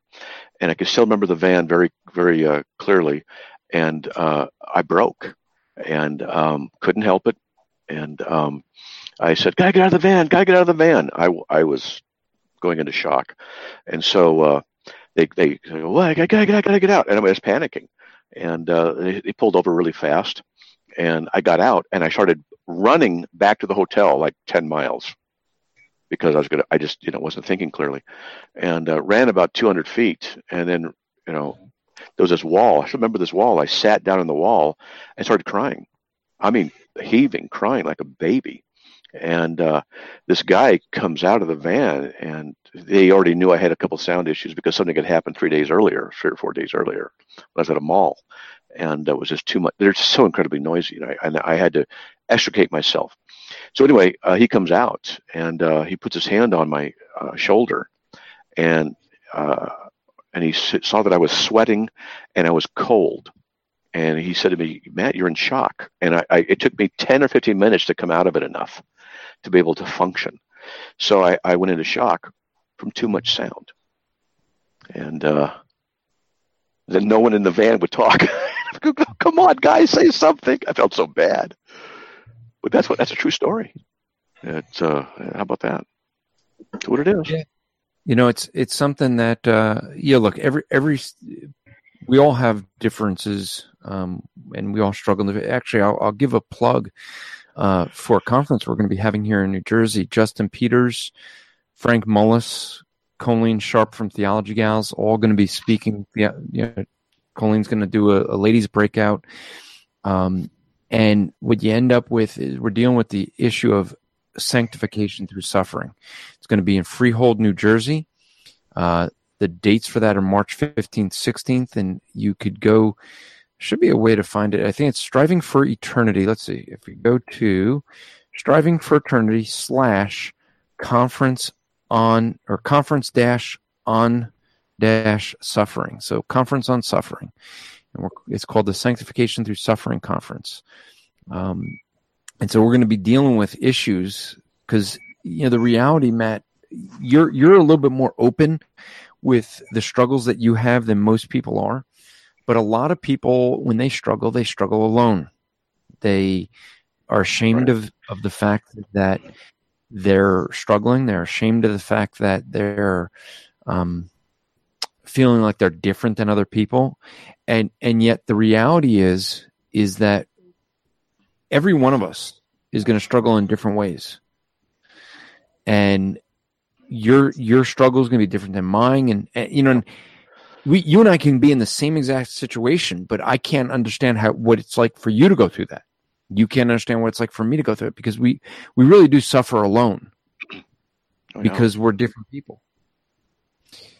Oh yeah, well, so it gives you more compassion and sympathy for people. When people say they have little issues, I just smile and go, "No sweat, man. I'm with you. Gotcha. No sweat. No judgment. No anything. Yeah, I gotcha." Welcome to the world. Yeah. oh yeah. You can say the same thing. I've had people approach me at church. Particular one girl, she started talking to me, and the other one came in. I think they crowded me. I felt my guards go up automatically. There was nothing I could do about it, and I just couldn't talk to her. Right. And so what you have to do in a situation like that is is rehearse it in your mind the better way to react and it takes a long time to, to rehearse, but you do that, and then you have to teach yourself how to focus on something else and deal with it. And so one of the things you can do is, at least what I'll do, I don't look people in the eyes, I look at their mouths and read their lips. I practice doing that, and um, then what I'll do is is depending on the situation, I might take half a step backwards, and that's I'm showing them that their conversation is good. That's okay, and then if they want me to uh, talk any further, they'll look at me, and then um, you know it's a it's a, a struggle for uh, for Aspies. It really is. Yeah, it, it, it took me a long time. When she was walking away, I finally realized I did something wrong. Yeah. Well, you know, and you know it also is good is to have friends who know you and love you, and they're so to speak regular normals, and you just say, "Hey, when I do something that's not quite right, just tell me."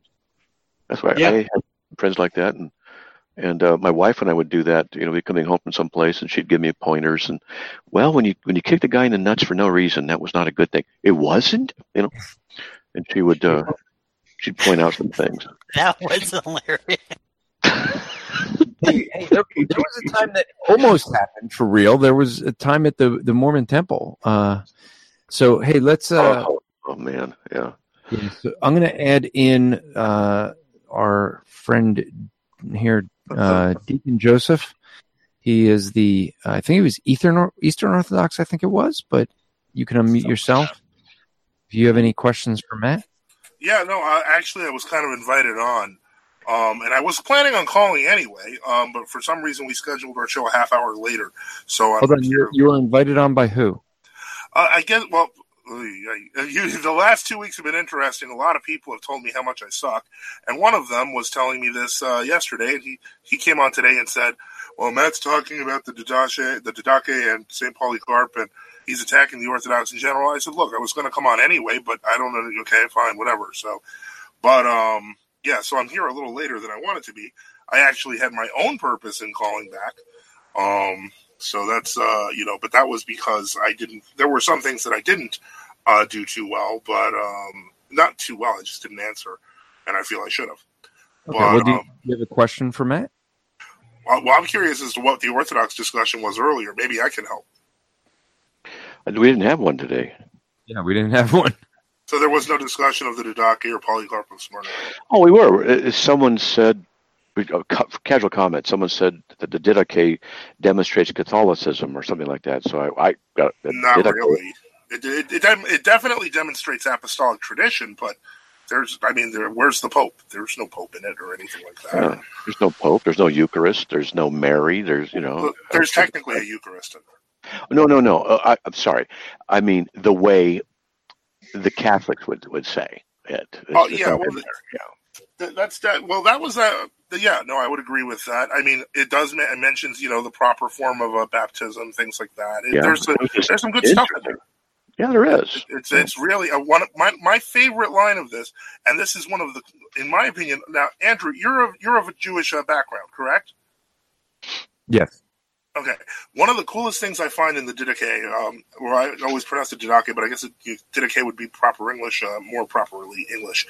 Um, but it's uh, the Didache where it says 8 1 and it says, And let not your fastings be with the hypocrites, for they fast on the second and fifth day of the week, but keep your fast on the fourth and on the preparation, the sixth day.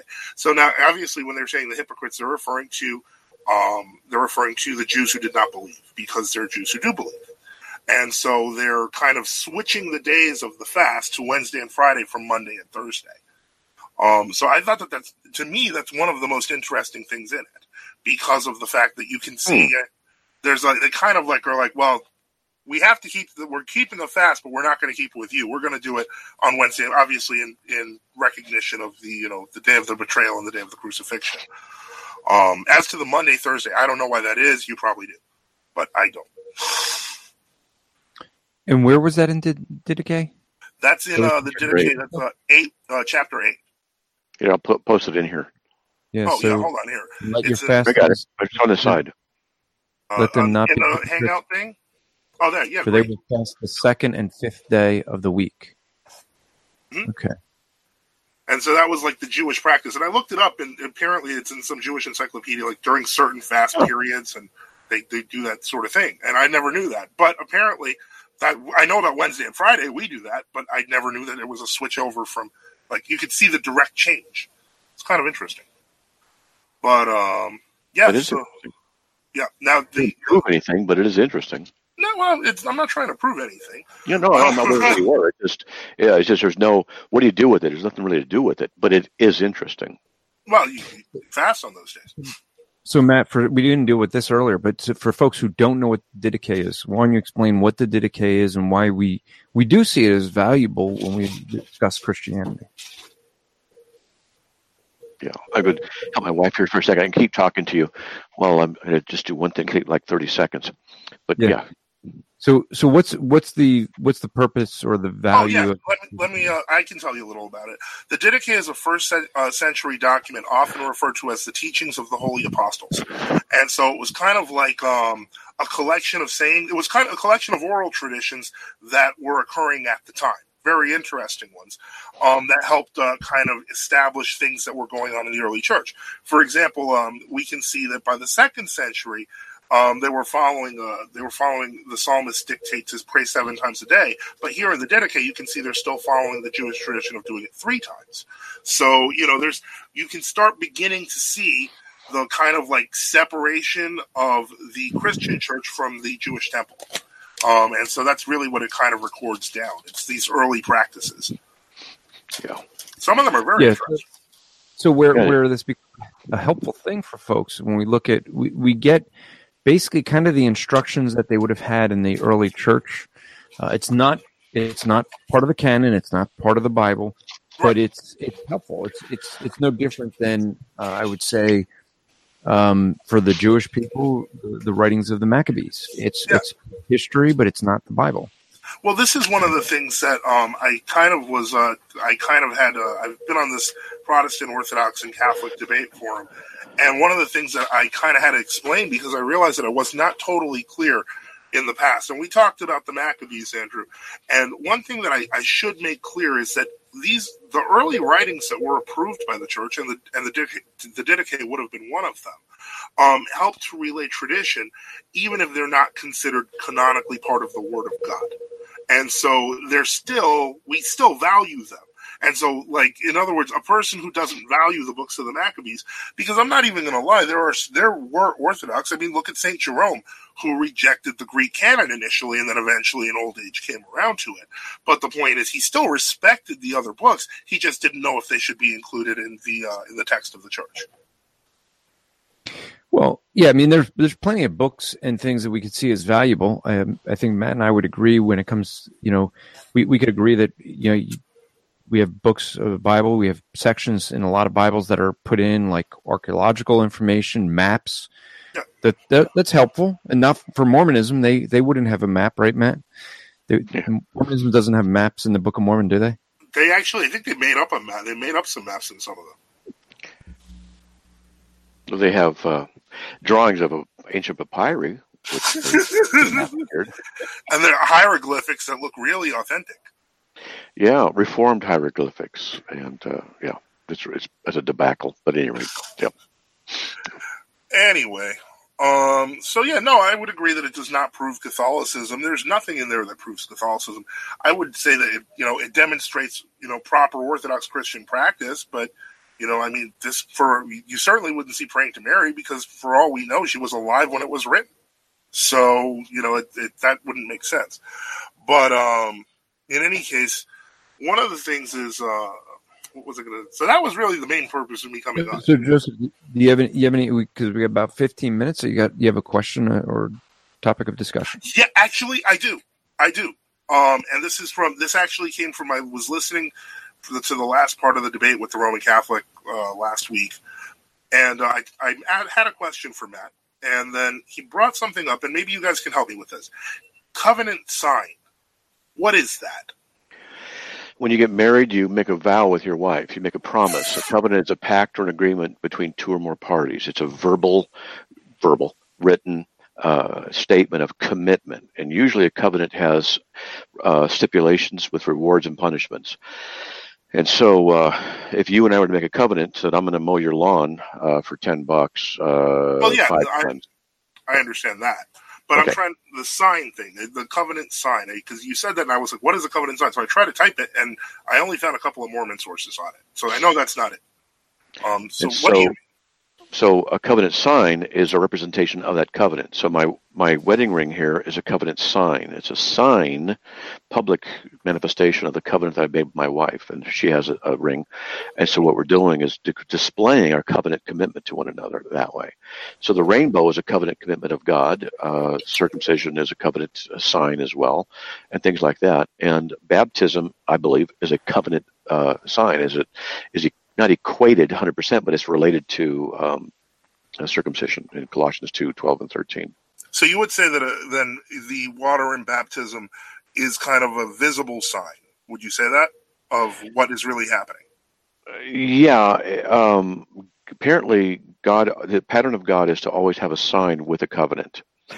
And so that's why I'm Presbyterian, because I believe that uh, a covenant is can be made between a parent and God regarding their, their children. And that they can dedicate their children to the Lord, but that's a covenant.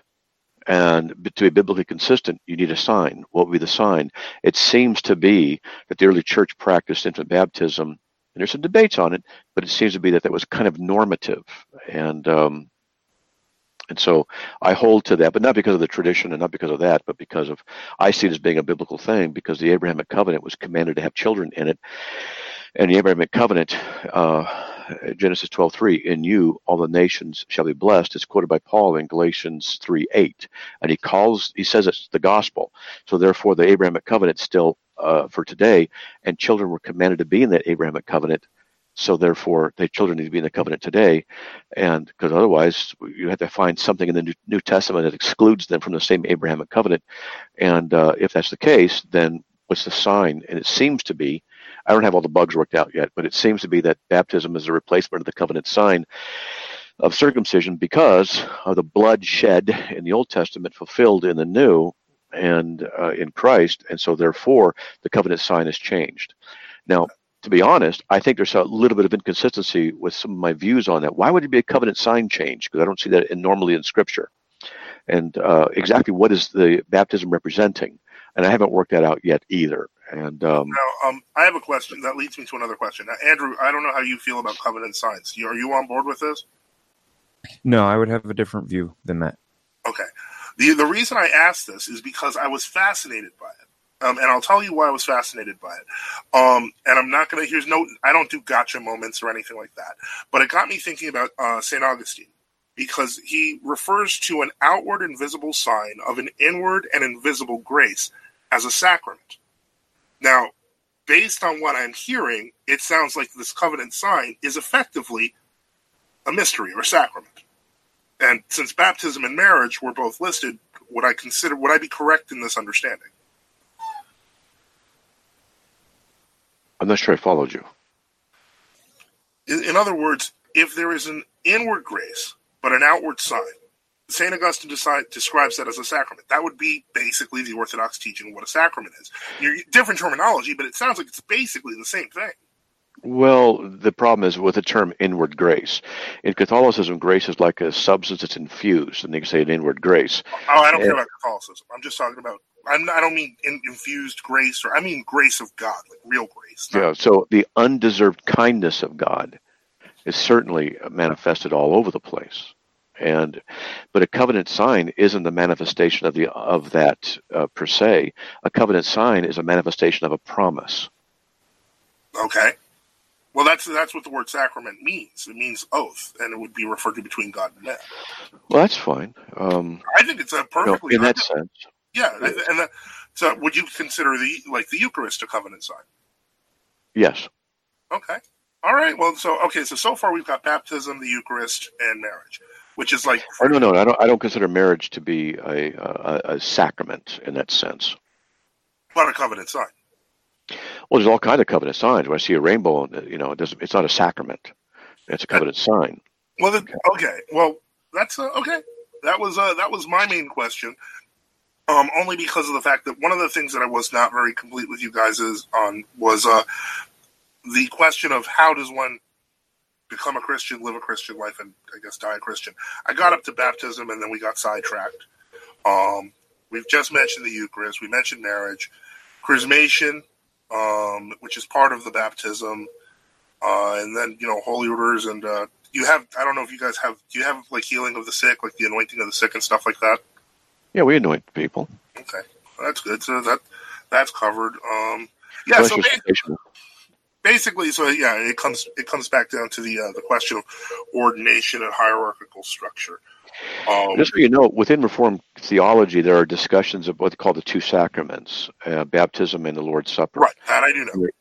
And there's discussions on the depth and the means and the extent to which participation in those affects the person. Yeah. And so I would say, yeah, there's an effect. Uh, I don't hold to the idea of, of for example, of um, the Lord's Supper as being just a symbolic sign.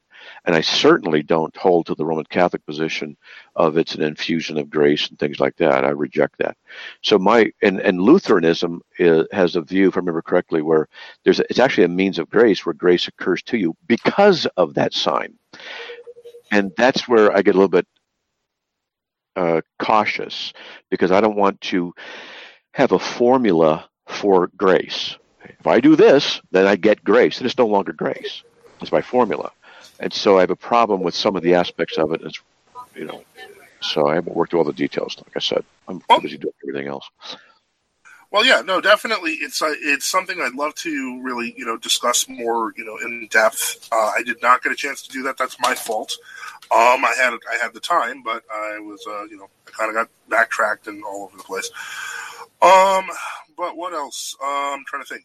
No, that was my main question, and uh, I don't know if uh, if there's any oddities about orthodoxy that you guys uh, have encountered lately, or you know, bothersome things. I'd love to address them um, myself if. Uh, well, the only thing I'm concerned about with any group is the methodology, or uh, how you become justified before the infinitely holy God. Uh, that's an, uh, come again? I didn't hear what the other guy said. Right, what the other oh, guy no, say? saying soteriology. Right, soteriology. How is uh, a person made legally righteous before God according to that law? With, you know, which is concomitant with the forgiveness of sins. That's always the issue. Okay. Of any group that I ask. Or the Ordo Salutis? No, that's different.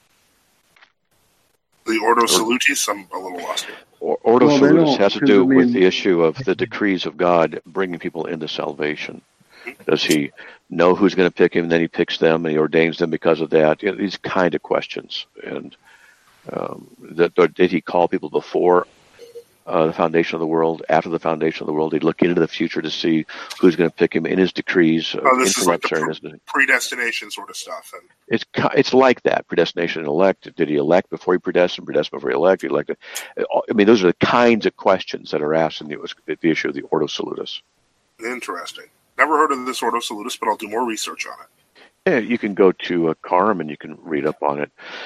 And uh, so the Calvinist uh, Ordo Salutis, gen- generally speaking, is election first, predestination, then calling, then regeneration, then faith, then repentance, then justification, then sanctification, perseverance, and glorification.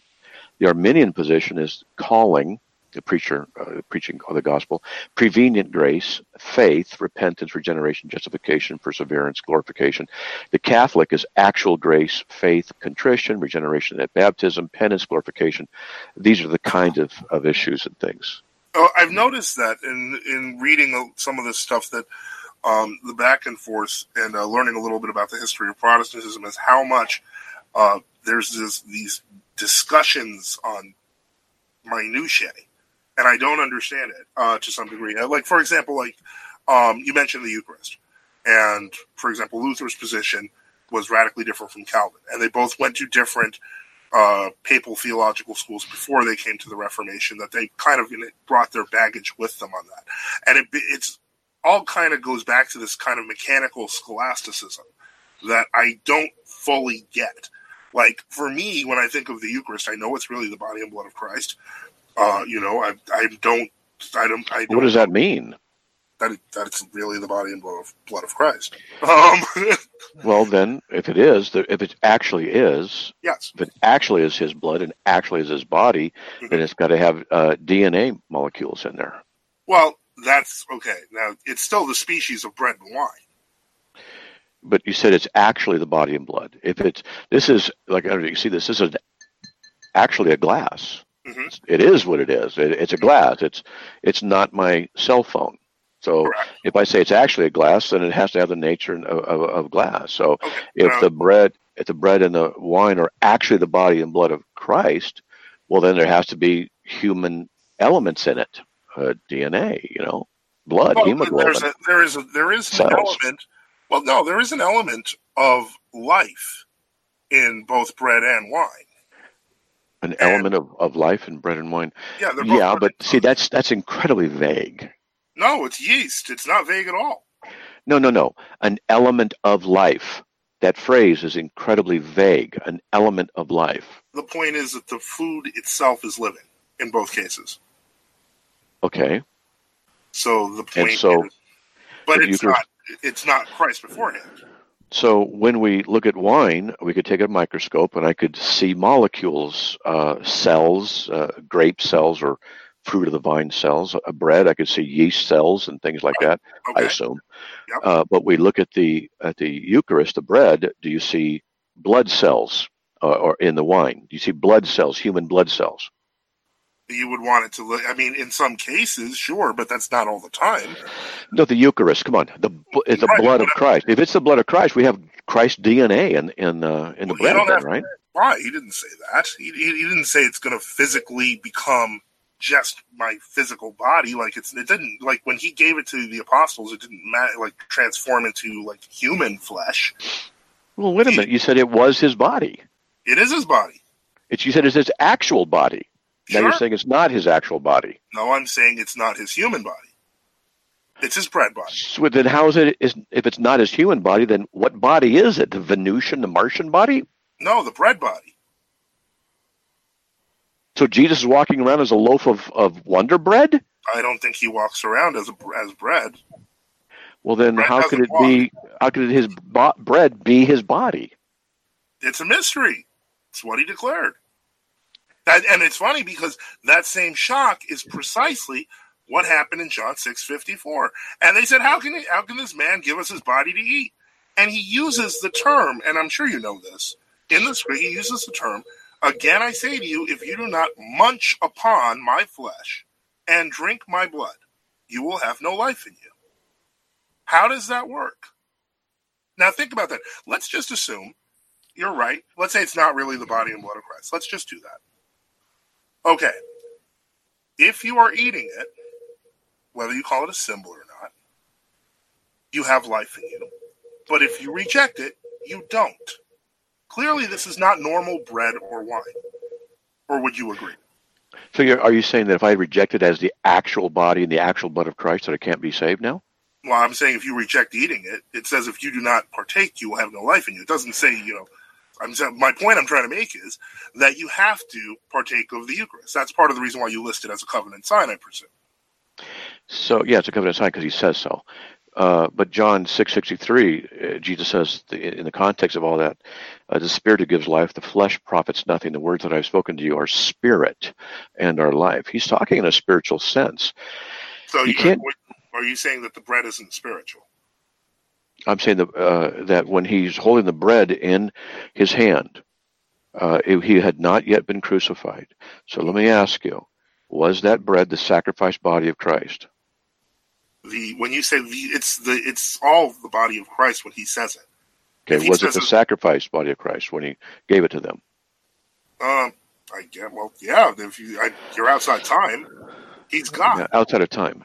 Okay, so now he's outside of time, and it was his actual body and blood. So the problem I'm having with this kind of dialogue, Sure. I have it with Catholics every now and then, is they introduce science fiction, and then they say this is how we're going to make it fit. We're going to introduce sci-fi, uh, science fiction, outside of time. Uh, we don't know what that means.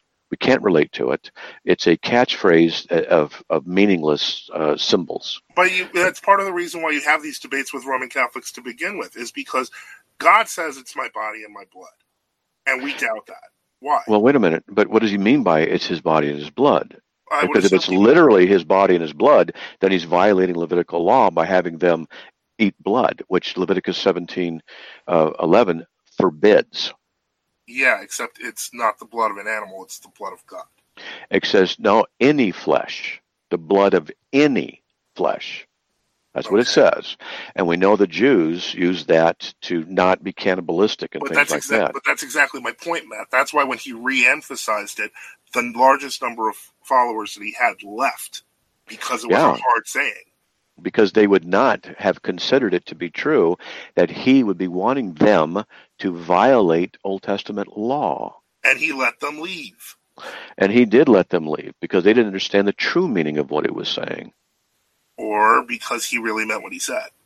Or, okay, if he really meant what he said, is as you like to say that phrase, he really meant what he said, then the bread, is it actually his body, as you said it was, right? Yes.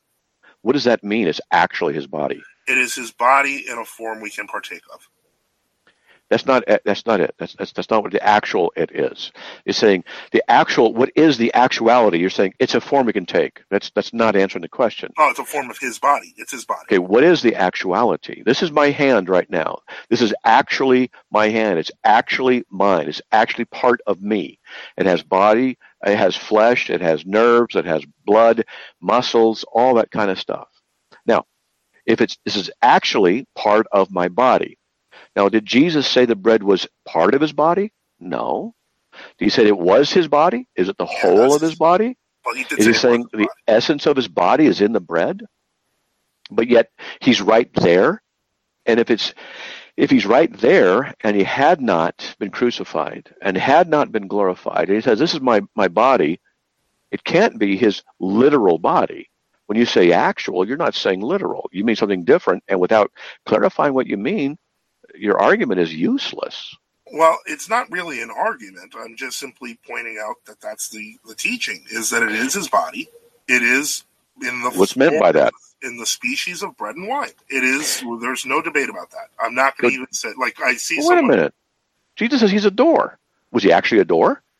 um, in some in a sense he was, but not in a literal door. So was the body, the bread, literally his body? Well, he emphasized it, so I'd say that that's what he meant. Was it literally his body? If he says it is, it is. He's the creator of the universe. So you're saying it's literally his body. So if we'd have taken that bread, then we could have looked at it and seen human cells. I didn't say that.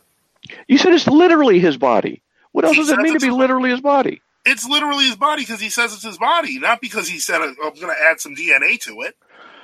So, well, no, no, no. If if something is literally what it is, you can analyze it and see it has a properties of what it is. That's how you know it literally is that. But you're saying it's literally the body of Christ, but it's not, because we're literally saying it's actually his body. But if we look at it, none of the attributes are there of of being his actual body. Well, I mean, if you want to go into the uncomfortable history of the thing, I mean, there have been points in church history, which we've even preserved them, where after, you know, somebody doubted whether it was his body and blood, the thing on the altar, the bread and wine, literally changed into flesh and blood, which obviously made them inedible.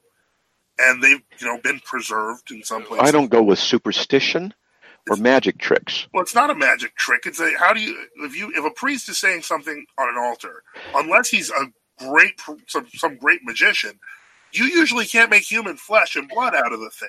So let me get this straight. Let me reword it. Okay. Okay. So you mean an unregenerate uh, so-called priest who's serving Satan un, uh, without even knowing it through his false teachings and his false doctrines goes through a ritual and it's changed in, and that means that it's true? I don't think it's. I don't even think it's that complex. I mean, you Oh, yourself. I think it's very clear. That's I what kind of stuff would happen. I think this is. It's an interesting. I'll tell you another interesting story. Oh wait, wait, wait, wait, wait, wait. The stories. I want to go. It, this this bread is it actually his body? What does it mean to actually be? What does it mean? It means that it is God, edible to give grace to you. God is now edible. Yes. Did no Catholic say this to you? Okay, so um, so we can eat God. Okay, Yes, that's Um, exactly my point. when does the element stop being God in our digestive tract? Is there a point? Have they gone that far? Um, no, not really. I mean, it's Because I, the the, log, the logical question I'm going to ask. I know what you're going to ask. I don't. I don't want to because I don't want to. I don't want to be disrespectful. But you see the problem. You're you're you were going to ask, are you going to poop? Can you poop God? Yeah, and I'm trying to be respectful of my Lord and, not I- make fun I of what you're doing.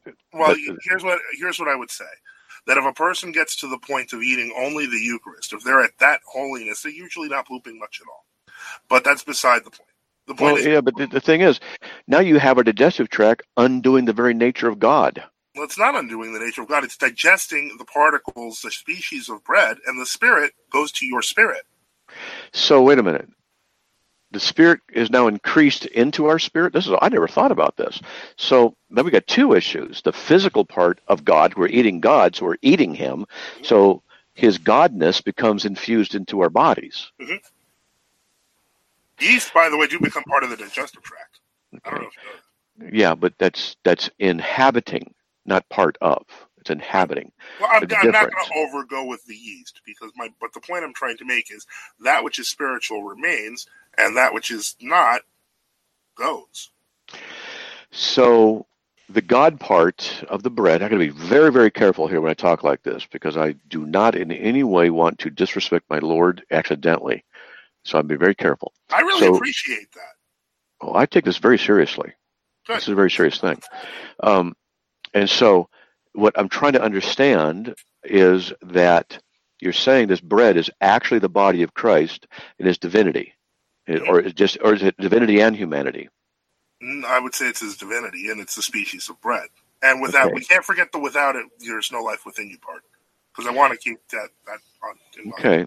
So I'm just working about one thing at a time. So the actual molecules of the bread are not human molecules, right? No, they're they're bread molecules. They're Okay, they're bread molecules. They're definitely bread molecules. So how do you have human nature in a physical sense, because that's what the body is, how do you have the physical necessity of the human nature not be in the bread in Well, a physical not- sense, yet it's it's also the physical body? Well, when life is infused into a human when they're conceived, the point is li- their life is not part of their biology. And this is my point: is that the bread is alive, the body and blood are alive, um, as God, but they are not changed to the point where they become human. In other words, it doesn't become the God man on the altar; it becomes part the divine nature of Christ joins the bread, but not the uh, not the human nature. Although that has in ugly periods where people doubted weird things have happened, but in general, that's not supposed to happen. What's supposed to happen is God is you know is ingested for is taken for our salvation or our condemnation, as Saint Paul points out, because in some cases people were taking the Eucharist unworthily and died. Okay. I mean, this is a So- serious deal. Yeah, it is, and we should always be very careful about this topic. But um, so, uh, if we had obtained back then, super hypothetical, Sure. obtained a drop of Christ's blood, we could have looked at it under a microscope. We would have seen hemoglobin and cell cellular activity and things like that, because that's part of what it is. Presuming All he's right. really human, yeah. Uh, yeah, he was. And so, how do you have the actual physical elements of the bread be the actual physical body of Christ, yet that bread does not have any characteristics of the actual body of Christ? Well, that's part of why it's called a mystery. He declares it so, and it's so. I don't. I don't. I'm not going to Ah. sit. I'm. Well, I can't. What am I supposed to say? I can't. I'm No, your to lie. interpretation. You're interpreting it as a declaration. Well, that doesn't mean your interpretation is valid. I'm just working on the logic of where this is leading to. You're Okay. having a non sequitur. You're having something that's self contradictory. Well, Uh, you're having something be itself and not also not itself at the same time, and that violates the law of identity. This is kind of what kind of a follow up to you know the difficulties we were having in the last discussion. And the point I'm trying to make is that when you're dealing with, I hate to say use the term supernatural. I prefer the term miraculous. But when you're dealing with a world, um, and this is something that you were even talking about with covenant signs, that they're everywhere. Um, when you're dealing with a world of divinity infusing through the church, um, through the body of Christ, the Holy Spirit throughout the earth, it's not going to always make sense. It's, it's I don't. be- I don't have any problem with mysteries. I don't have any problem with mysteries. Uh, well, that's, that's why we, we don't use the term sacraments; we use the term mysteries. But Yeah, and that's I don't have a problem with mysteries or paradoxes. I have a problem with logical contradictions. okay. So what you're the saying- that's really stressing you out here? It's not stressing me out. I just see a problem, and I can never adopt your position because I see it be logically impossible. You're saying that the elements of the bread are the actual body of Christ. Yet the actual body of Christ would necessarily have physical characteristics of a human body. So if you Why say it's the actual, even in the glorified body, it's the same body he died in. It's just glorified. He had open wounds in his side and the whole bit. Um, that he still had skins.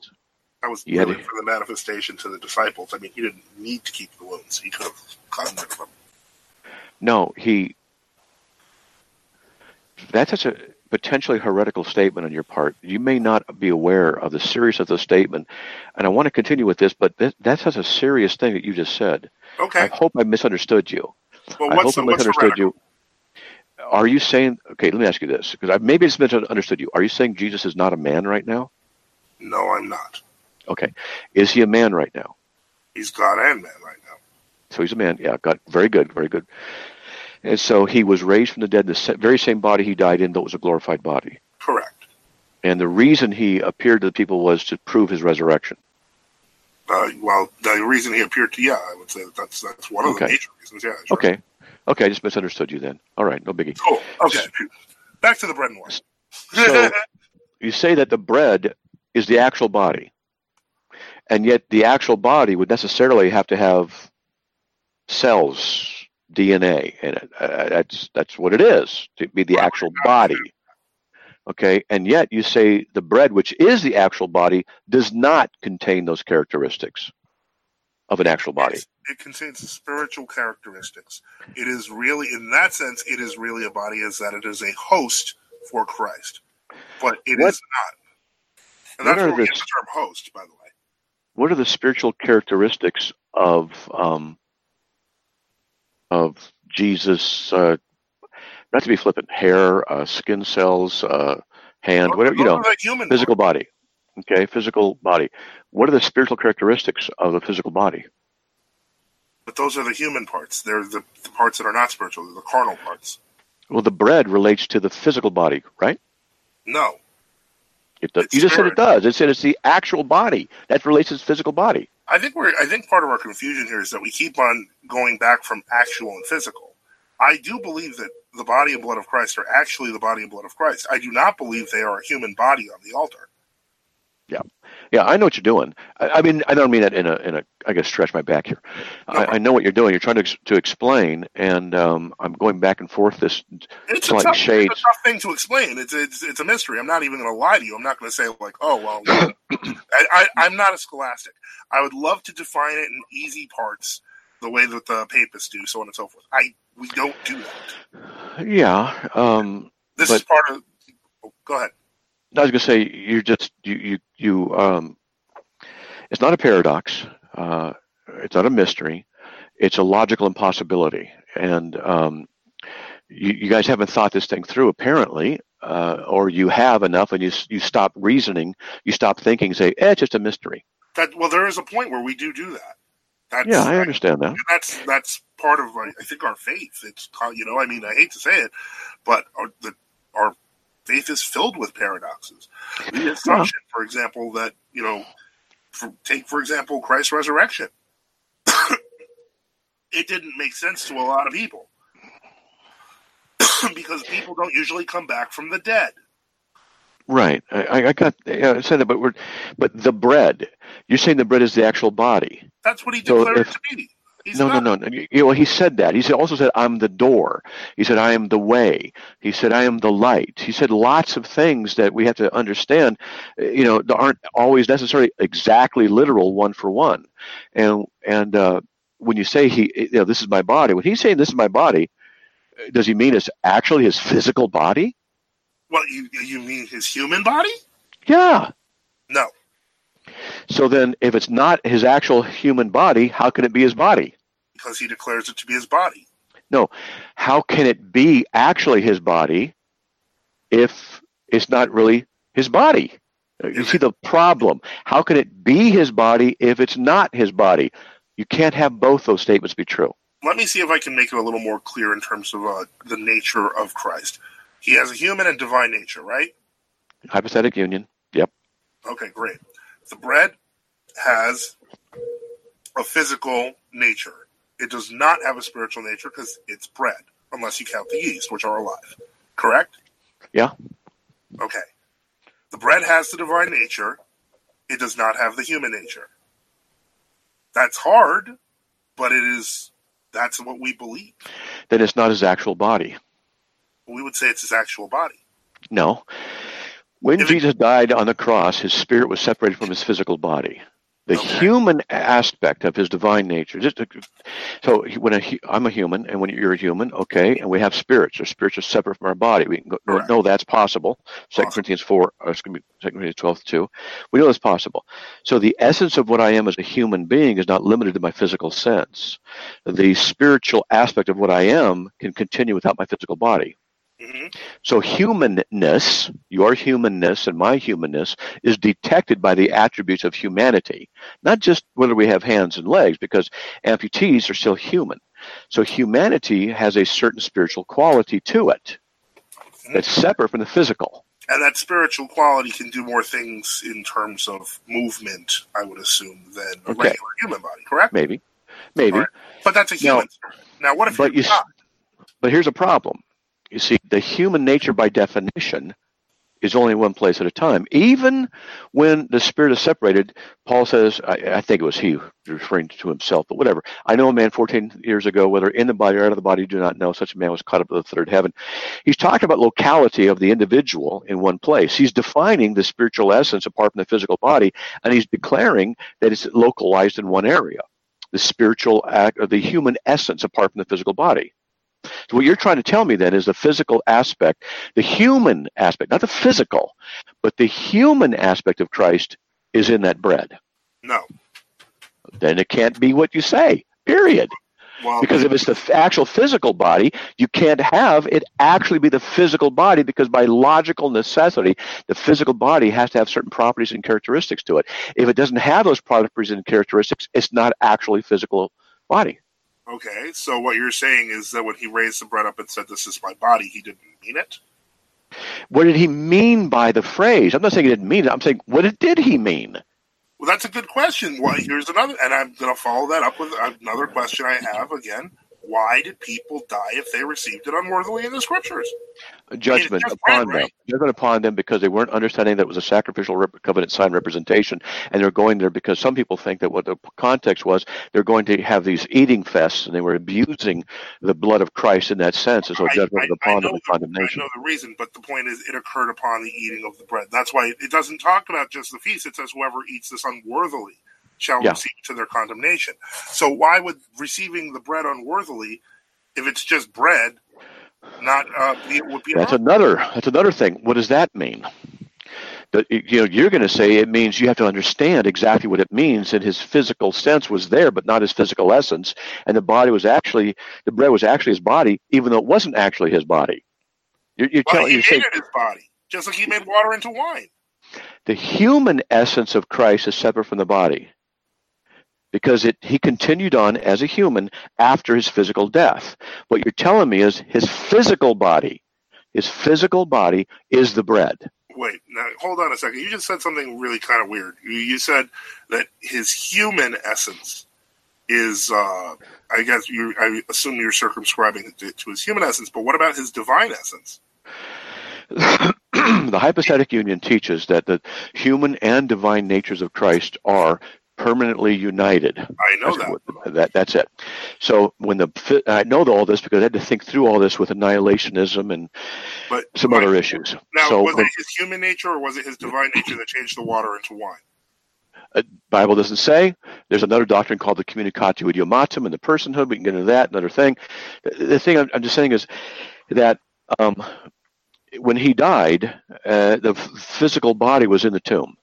His human essence was elsewhere, and we could talk about that. Another topic. Be interesting Well, his discussion. divine But essence was also elsewhere. yeah, but they were united. The human essence and the divine, uh, the human nature and the, and the divine nature were together. I don't know how that works in the single personhood of, of Christ, apart from his physical body at his death. You don't know how that works? No, I no, I don't. I don't know how that works. But then why, why, wait, but then why is accepting what he said in terms of the body Christ so difficult for you? Uh, I'll, I'm trying to explain it.